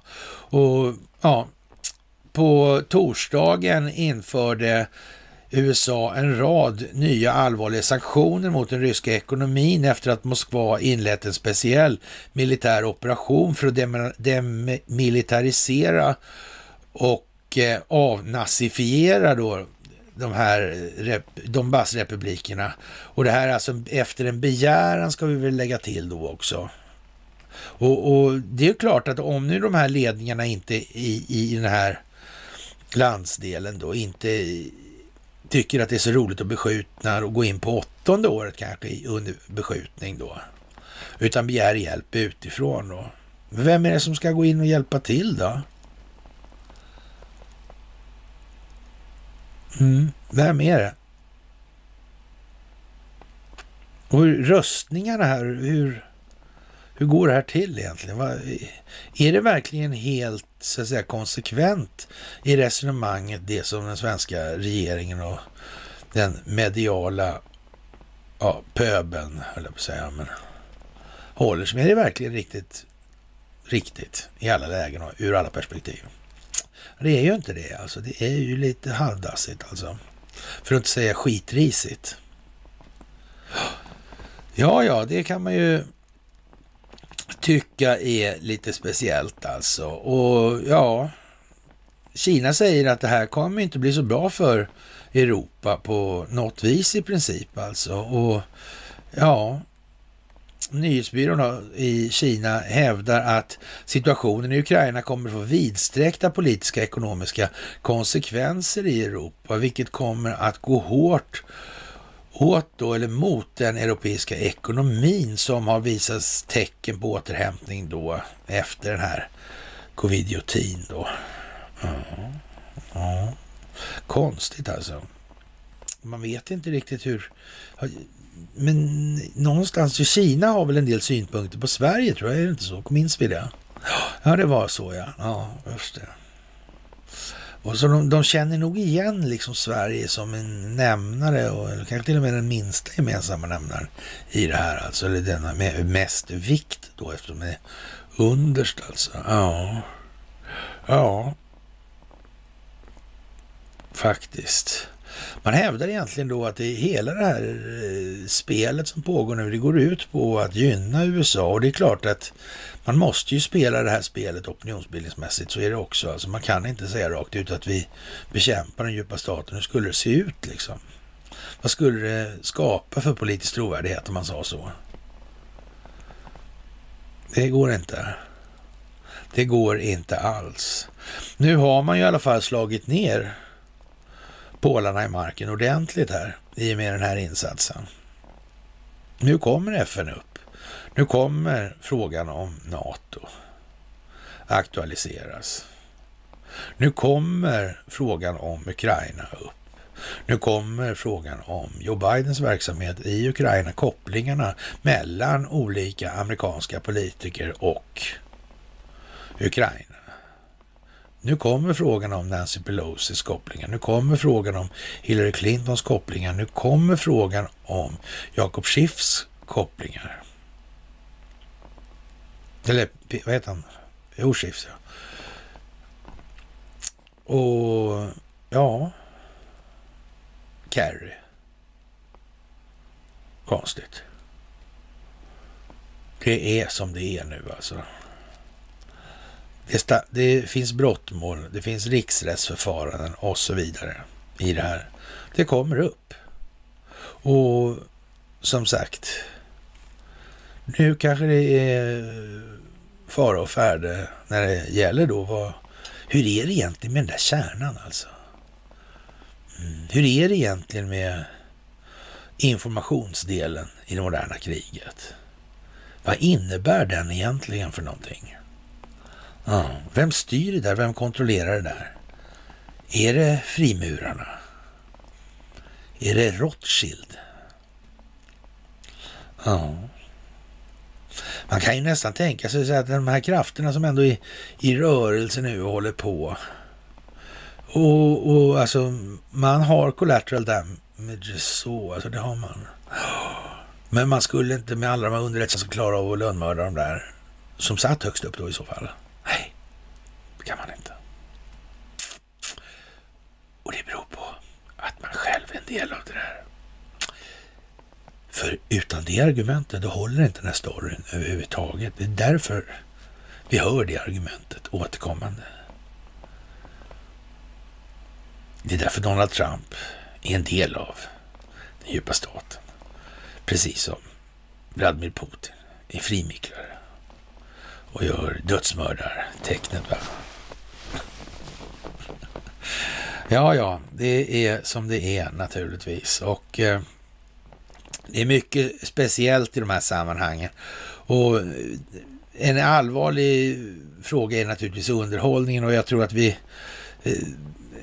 ska försöka undvika att diskutera. Nu är det dags liksom att avfärda vad svenska medier egentligen säger. Det är ju som bättre att hålla sig till vad som faktiskt sägs som gäller verkligheten, eller än att bara diskutera det som egentligen inte sägs eller förklena de här. Alla har ju liksom förstått nu nästan, det är väldigt många har förstått i vart fall att det här är ju liksom inte mycket att hänga julgran. Det här tåget har gått för de ägardirektiv, syd- och opinionsbildningsmedierna. De står med skiten upp till hårfästet nu alltså. Det är bara så. Och som sagt, ja, det är välkommet för Ryssland då i revisionsslagen och det tycker naturligtvis SVT:s vd är väldigt dåligt alltså. Och man kan väl säga så här att samma sak som i Omni igår, det var någon form av namninsamling, där såg det väl ut som mer eller mindre, men som hävdade att nu var det givet att det skulle gå med i NATO, och de som har tvingats skriva på en sån här artikel då. Jag menar, de får ju finnas i att när det här sen hamnar mellan skål och vägg, så hammar och städat, ja då står man där också, det står de också där. Och det här kommer ju vara en oherrans massa folk såklart. Det är otvivelaktigt så. Och ja, det är lite speciellt helt enkelt. Och ja, jag vet inte riktigt vad man ska säga. Det naturligtvis finns enkla lösningar på det där, men det är inte särskilt tillrådligt alltså för den vidare samhällsutvecklingen som vi faktiskt vill åstadkomma i det här. Och som sagt, på fredagen idag då ska man rösta om ett fördömande av Ryssland, och NATO kallar till toppmöte, och det kommer inte bli någonting av det eftersom Ryssland har vetorätt och är permanent medlem i det här säkerhetsrådet. Och därför försöker man då från amerikanska kongressen alltså sparka ut Ryssland ur det här, och då blir man ju då lite plötsligt helt ställd inför att ja, men vem fan ska bestämma vad här egentligen och på vilka grunder alltså? Vi bestämmer att det här är bra och de andra får inte säga någonting. Ja men, och varför då? Nej, för vi har mer pengar. Nej, men vet inte om ni har det verkligen då. Är inte de här jävla bankerna rätt ruttna eller? Ja, vi är ju jävligt många i alla fall. Ja men fan, de är ju fler. Och vad ska det vara för grund? Ska det vara landyta? Alltså vad ska det vara för urvalskriterier för att man ska bestämma det här då? Det kanske inte är någon möjlig väg framåt att hålla på det viset uttaget. Det kanske är dumt bara dumt. Det kan vara så, ja. Ja, möjligen alltså. Jaha, ljuset kommer från öster som sagt, och om det inte finns någon sån här riktig möjlighet alltså. Ja, det finns ingen mekanism att avcertifiera. Då är det ju som det är, alltså den här senatspresidenten Karen Fann alltså. Och ja, om det verkligen inte finns någon möjlighet att desertifiera valet 2020 så finns det bara ett återstående alternativ alltså, och då är vi alltså framme vid upploppet, och det är då precis som Säkerhetspolisen säger alltså, det är klart att det finns ju då liksom en rätt så långsiktig planering för hur det här ska hanteras för svenskt vidkommande, och den tänker inte de länder som har varit utsatta för de här jävla dumheterna tumma en millimeter på, det kan jag garantera. Det finns ingenting, och de som politiker som inte ens har anfört med en bokstav eller en viskning vad det här egentligen handlar om, de får ju förutsättas ha verkat i egen sak för egen vinstmaximeringsgynnande alltså, och ingenting annat, riktigt filosofiskt materialistiskt grundat. Det finns liksom inte många andra bud i det här nu. Det blir bara vad det blir kvar och ingenting annat. Och ja, det blev väl i så fall då genom Ukraina för både Sverige och Ukraina, och det har vi väl sagt någonstans då att det blir ju lite som det blir faktiskt. Och ja, att det skulle rulla in utifrån, det är ju som sagt, och där har vi ju en poäng i det här också alltså, och det är det som håller på att ske nu. Alltså det här kommer ju slå in här, och de svenska medierna kommer vara helt söndermättade. Det är liksom ingen som bryr sig om vad de håller på med längre på det sättet. De tillmäts inte den trovärdigheten längre. Det är liksom ett jävla Kalanka-gäng och inget annat. Rakt av. Och nu ska vi inte säga så egentligen alltså, för det finns massa bra människor i alternativrörelserna som möjligen kanske inte har förstått tillräckligt mycket för att göra en tillräckligt så att säga saklig bedömning av eller i sin omvärldsanalys i det här, och kanske har prioriterat lite fel sådär hit och dit, men ändå har upptäckt att det är någonting som är fel, och det gäller kanske möjligen då att så att säga leta sig fram i djungeln av information. Vad är egentligen de bärande delarna i det här för något? Alltså, vad är det för någonting? Och jag kan garantera att det moderna kriget har en rätt så central roll i allt det här. Det finns alltså kinetiskt militärt krig, det finns ekonomiskt krig och det finns informationskrig, och tillsammans bildar de delarna det totala moderna kriget. Och sen växlar det mellan de här så mycket det går. Alltså, den kinesiska militära verksamheten, den är ju liksom det här som gjordes nu ska man säga från rysk sida, den här operationen. Det är ju någon form av kirurgisk precision i den. Det är ju liksom inte, visst det är kinesisk militär verksamhet, så är det ju. Men det är inte riktigt det där slagfältet som med trumpeter och kanoner och trummor och fanor och flaggor och hej och hå liksom. Ja, nu är det inte så många örlogsflaggor där, utan nu är det mera fanor kanske då.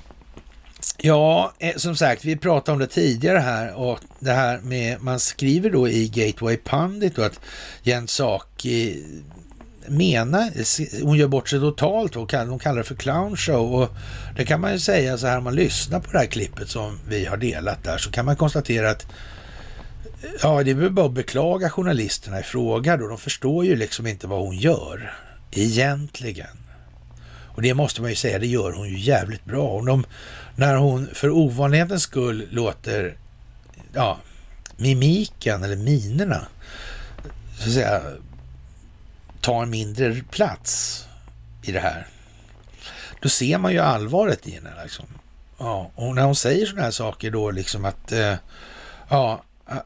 man säger, Joe Biden har ju sagt så här då att man förväntar sig liksom inte att sanktionerna skulle förhindra någonting alltså med avseende på den här precisionsoperationen som gjordes då. Nej, det gjorde man ju inte. Det är klart att man inte gjorde det. Det gjorde ju ingen naturligtvis som fattar det här.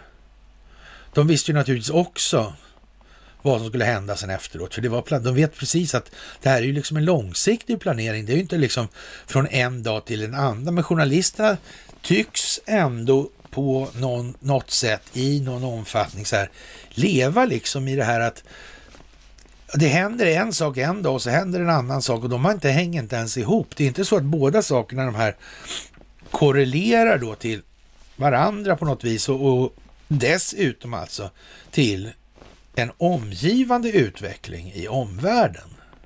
Så är det inte. Det ligger inga planeringsdelar i det här, i den betraktelsen. Och det är ju häpnadsväckande alltså. Men det är såklart att det gör. Om man nu vet att det moderna kriget består av de här tre delarna, alltså informationskriget, ekonomiska kriget och det kinesiska militära kriget. Okej? Då... Vadå liksom? Men ingen planerar någonting, eller vadå? Nej, det gör de inte, nej. Nej. Det är ungefär som den här första göken där på Zero Hedge artikeln vi sa som inte var så där jävla lyckad, va? Vadå? Men menar på allvar att det är liksom analysavdelningarna på alla underrättelsetjänster, de har fan ingen aning om att det ser ut som det gör ekonomiskt. Fast de har till uppgift att hålla koll på det moderna kriget, men de fattar inte det där liksom.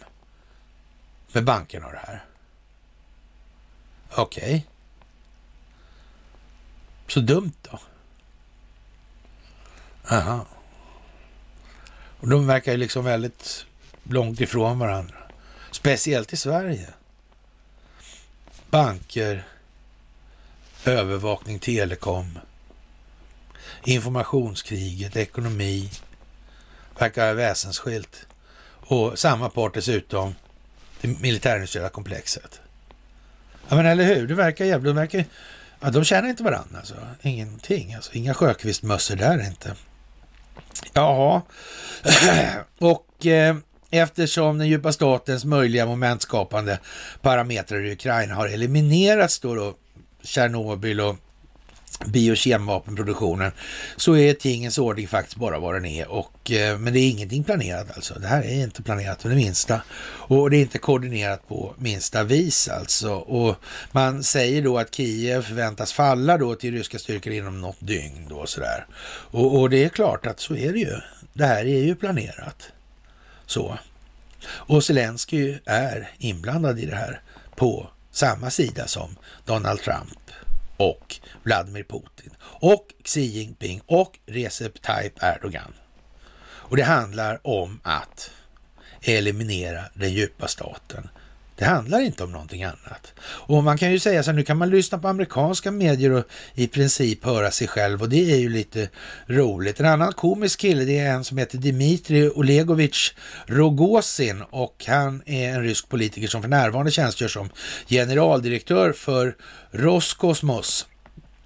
Och det statliga rymdprogrammet sedan 2018. Tidigare var Dmitry Rysslands vice premiärminister med ansvar för försvarsindustrin från 2011 till 2018 och han är naturligtvis president Putins lakej, då säger Gateway Pundvik, och det kan man väl kanske förutsätta någonstans att han ska vara presidenten trogen då på en sån position. Det verkar väl inte helt orimligt i och för sig då. Det är ju klart att det är ju, har man det amerikanska exemplet framför näsan då kan man ju konstatera att då är det ju mer lätt att tro att det ska vara förrädare som sitter där på lämpligaste sätt liksom motarbetar presidenten i London. Det verkar ju vara det normalfallet inom västerländska etablissemang då eller ja, jag vet inte, vi kan ju bara spydiga kring det där om vi vill men Och hur som helst, alltså på torsdagen kallade Dmitry Rogozin Joe Bidens senaste sanktioner för sanktioner mot Alzheimers.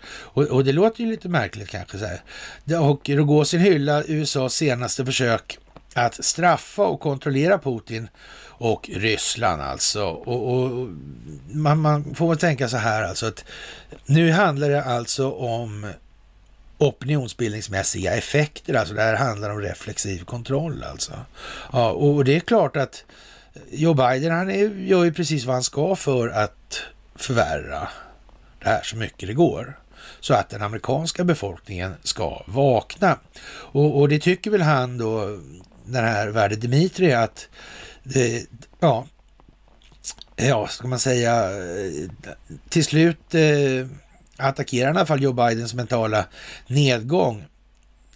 Det är liksom som det är när man planerar då sanktioner och så här, mina herrar, säger han då till då den amerikanska ledningen då. Så ja, kontrollera den som genererar de här planerna egentligen, alltså genom Alzheimers sjukdom. För säkerhets skull, som partner, så föreslår jag att ni inte beter er som en oansvarig spelare. Försök förneka uttalandet om Alzheimer-sanktioner.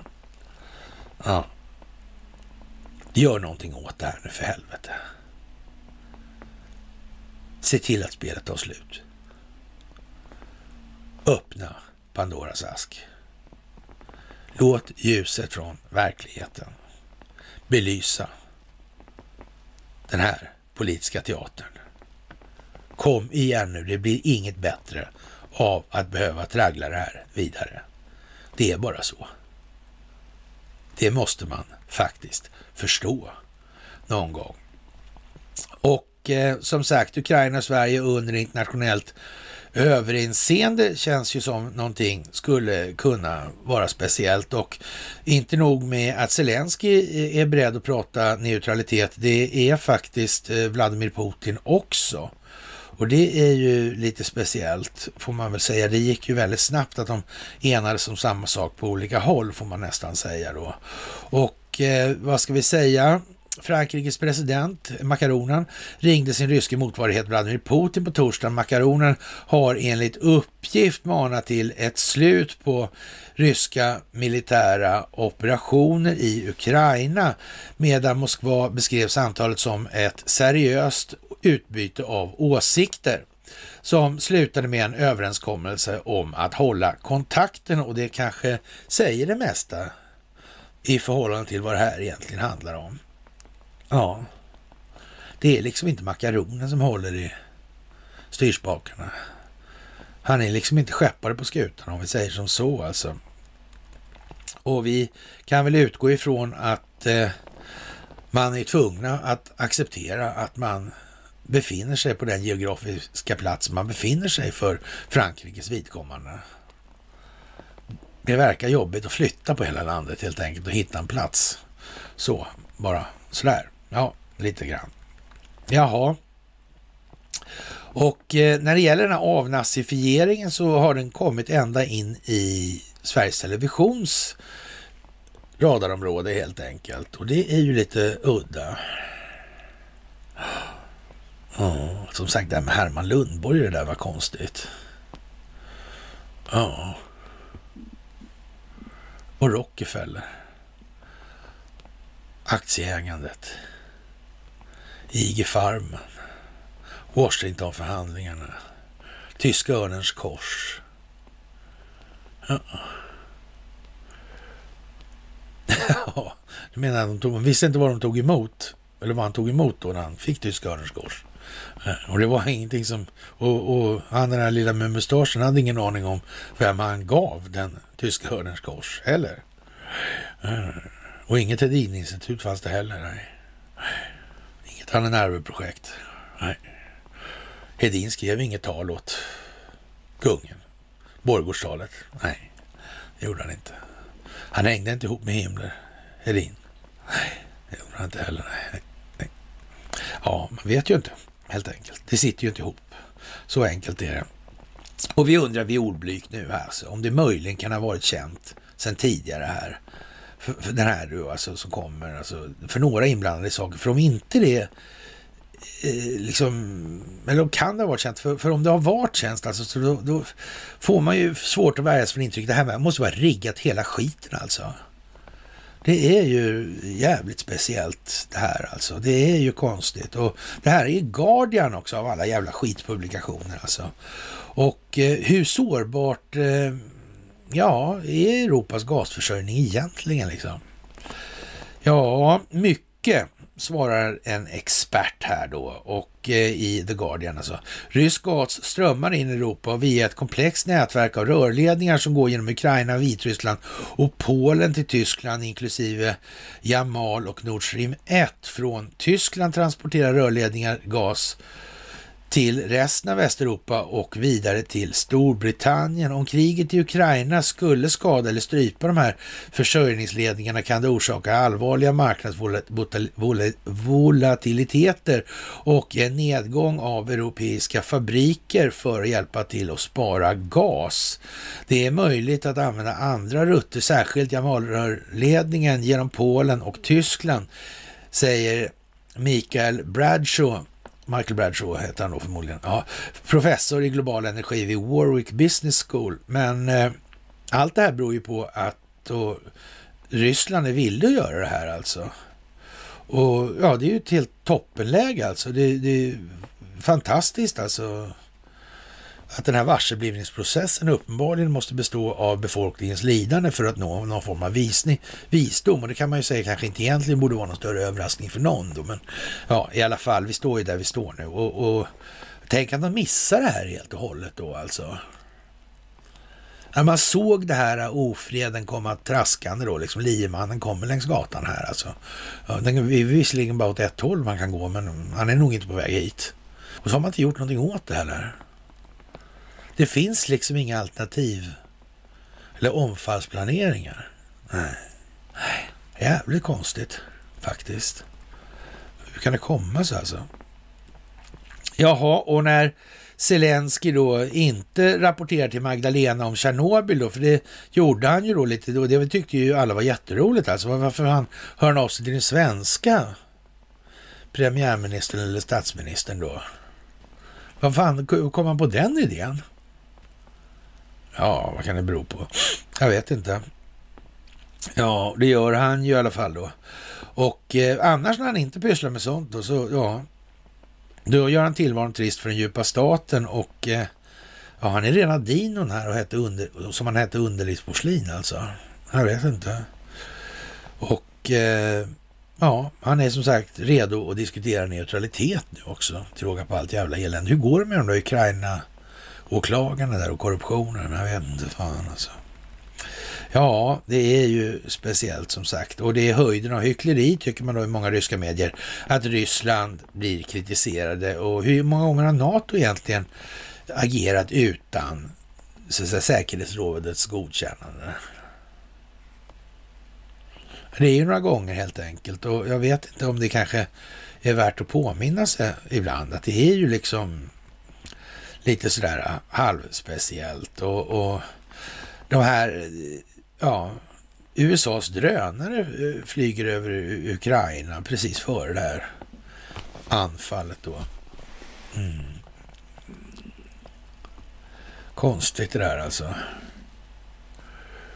Man kan ju säga sammanfattningsvis att det här har lett till det är någon form av städningsinsats alltså för eller av den djupa statens entiteter i Ukraina, det kan man säga. Och begränsa handlingsfriheten, det är vad som har hänt. Det är liksom lite udda och kriget i Ukraina startade för 8 år sedan, säger då Maria Sakarova här och jag vet inte om egentligen är så speciellt alltså, eller om det går att få så mycket mer speciellt ska jag säga än vad det är just nu. Det är ju jätte udda i de här, hela jordklotet inblandad och Sverige vi liksom sitter i mitten i det här alltså. Det är ju lite udda att det börjar bli öppet också och den här Zelensky då får man ju se liksom som någon form av central figur alltså och han då liksom alltså gör Magdalena Andersson uppmärksam på att de håller på att ta Tjernobyl. Vad fan då för? Hur kan det här komma sig? Men det är bara för liksom det är blindspår alltså alltihopa. Det är inte så, det betyder ingenting så på så vis alltså. Sen att det ja ABB Westinghouse och Bränslegatan och så vidare och den här konstiga säkerhetsrådgivaren Robert O'Brien där och det spelar ingen roll alltså. Nej. Man får tänka lite på det. Alltså man måste ju fan, annars hade ju någon sagt något och som sagt när man ja kriget riskerar vara över innan vi är klara. Sa man ju häromdagen då, vädades Berg, vi vill ha era pansarskott, va? Aha. Det här skulle bli ett kort krig alltså. Ja. Vi måste ha in era pansarskott i det här korta kriget så att vi, vadå? Ja, ni kommer inte hinna använda dem, ni ska bara ha dem alltså. Varför ska ni ha dem? Då har det ju med så att säga att man inte ska leverera de vapnen till, eller kan det vara så att man kanske redan har levererat de här vapnen och man är tvungen att slå upp till tidningarna att man faktiskt har levererat svenska pansarskott via ombud då naturligtvis. Slutvändarintygen kommer ju vara schyssta, så är det, dummare är de inte alltså. De tar omvägen över något annat land, till exempel Storbritannien eller något annat som vanligt liksom. Mm. Ja, jag vet inte jag. Det är ju konstigt det där. Det är ju fantastiskt att få vara med om det här tillsammans, det måste man ju säga. Och det här är ju en riktig högtid för de som gillar händelserika tider. Så är det faktiskt. Och ja, i det sammanhanget kan vi väl konstatera då att det är otroligt speciellt alltså när han skriver själv att han rapporterar det här till den svenska premiärministern alltså. Det här är en förklaring av, alltså en krigsförklaring mot hela Europa alltså. Jaha. Men han kände att han måste tala om det för den svenska premiärministern. Det är ju en jävla konstig så att säga insinuation i det, vill jag nog påstå alltså. Men det är klart, det hade ju någon sagt något om det var, alltså de skulle ju aldrig ljuga för oss, våra politiker, på det sättet alltså. Nej.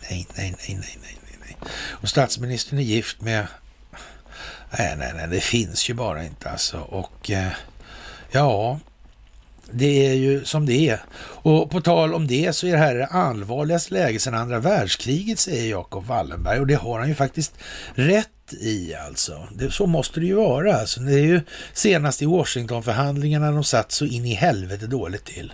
Men då lyckades de hota sig ur det där och hamnade inte i Nürnberg. Det är ju så. Det här är det allvarligaste sedan dess alltså. Mm. De har aldrig varit lika illa ansatta som nu. Sedan den gången alltså. Då är det illa. Men den här gången kommer inte den allierade sidan, eller vad man ska kalla den för då, för det får man väl nästan säga, någon som motverkar den djupa staten, kommer inte gå hem med det här. Wallenberg så, nej, det gör det inte. Det här kommer att bli vad det skulle ha blivit då för 70 år sedan eller 80 år sedan snart. Jaha, och ja, som sagt, Östersunds kommun vill hjälpa ukrainska krigsflyktingar, och man kan väl säga så här att de här som omger sig med kvinnor och barn där nere. Ja. Hur går det där till när de kommer på att vi kommer torska? Ja, då gör man ju, är man ju inte dummare att man gör så här att man spränger lite bland kvinnor och barn själv istället. Då blir i alla fall, och så drar man sig ur i skyl av det här jävla skiten man ställt till med. Ja. Så de som kommer till platsen kommer ju i alla fall inte ägna sig åt att jaga förövare, det kan de inte göra. De måste ta hand om de sårade. Det är ju liksom en rätt så grundläggande grej också. Och vad tar de där vägen då när de flyr sen då? Mm. Vad tar de vägen då? Jag kanske ska åka till Östersund då. Lycka till faktiskt, det är grattis. Vilken jävla stjärna. Om man är komplett idiot den där människan, eller vad det nu beror på, jag vet inte faktiskt. Det är svårt att säga riktigt. Men det är klart att många måste ju markeras ut fast de inte vill det själva, och då får det bli såna här metoder då. Folk kommer i alla fall lyfta på ögonbrynen och undra, är han dum i huvudet eller inte? Boris Johnson håller tal i parlamentet. Fantastiskt. Ja. Det är jättebra. Han pratar om imperialismen. Som den vore ett fruktansvärt väsen av ondo. Ja, det kan man säga. Ja, det trodde man aldrig att man skulle få se. Men det är lite spridda blickar och suckanden i lokalen. Det är nog många som anar att det här är nog inte riktigt vad vi trodde att det skulle bli. Men han gör det med den äran som alltid alltså. Och ja, vad ska vi säga? Hur mycket kan Sverige lita på hjälp utifrån? Svaret är ingenting. Det kommer aldrig komma någon hjälp utifrån. Så är det bara. Det kommer att komma hjälp för Sverige men inte för det politiska etablissemanget, det är helt säkert. Så. Man måste ha ordning på Sverige, det här kan inte fortsätta. Det är bara så, det här har hållit på alldeles för länge redan. Och den svenska befolkningen visar en fullkomlig oförmåga att hantera situationen själva. Och det har inte de som motverkar den djupa staten råd med längre. Det finns inget naturligt ledarskap i det här landet. På den politiska scenen. Nej, och inte i något annat sammanhang. I något framträdande i alla fall. Nej, så är det. Ja, kära vänner, det är ju speciellt alltså. Så det bara räcker och blir över. Och vi kommer att få se tider här nu. Och varför vi inte körde igår, det beror på att vi hinner inte liksom på det viset. Det blir för tajt alltså. Någon ska göra de här stamanställningarna och någon ska göra de här stolparna och så vidare. Och då är det bara som det är. Det räcker bara att se och så många timmar. Ni ska ha det största av tack för det ni gör. Och vi gör det här fantastiskt bra tillsammans. Det är bara att konstatera. Det här kommer att bli en otrolig resa som ligger framför oss just nu. Och jag är väldigt glad att få uppleva det här tillsammans med just er. Och med det vill jag önska er en trevlig helg och en fantastisk fredagkväll. Så hörs vi senast på måndag.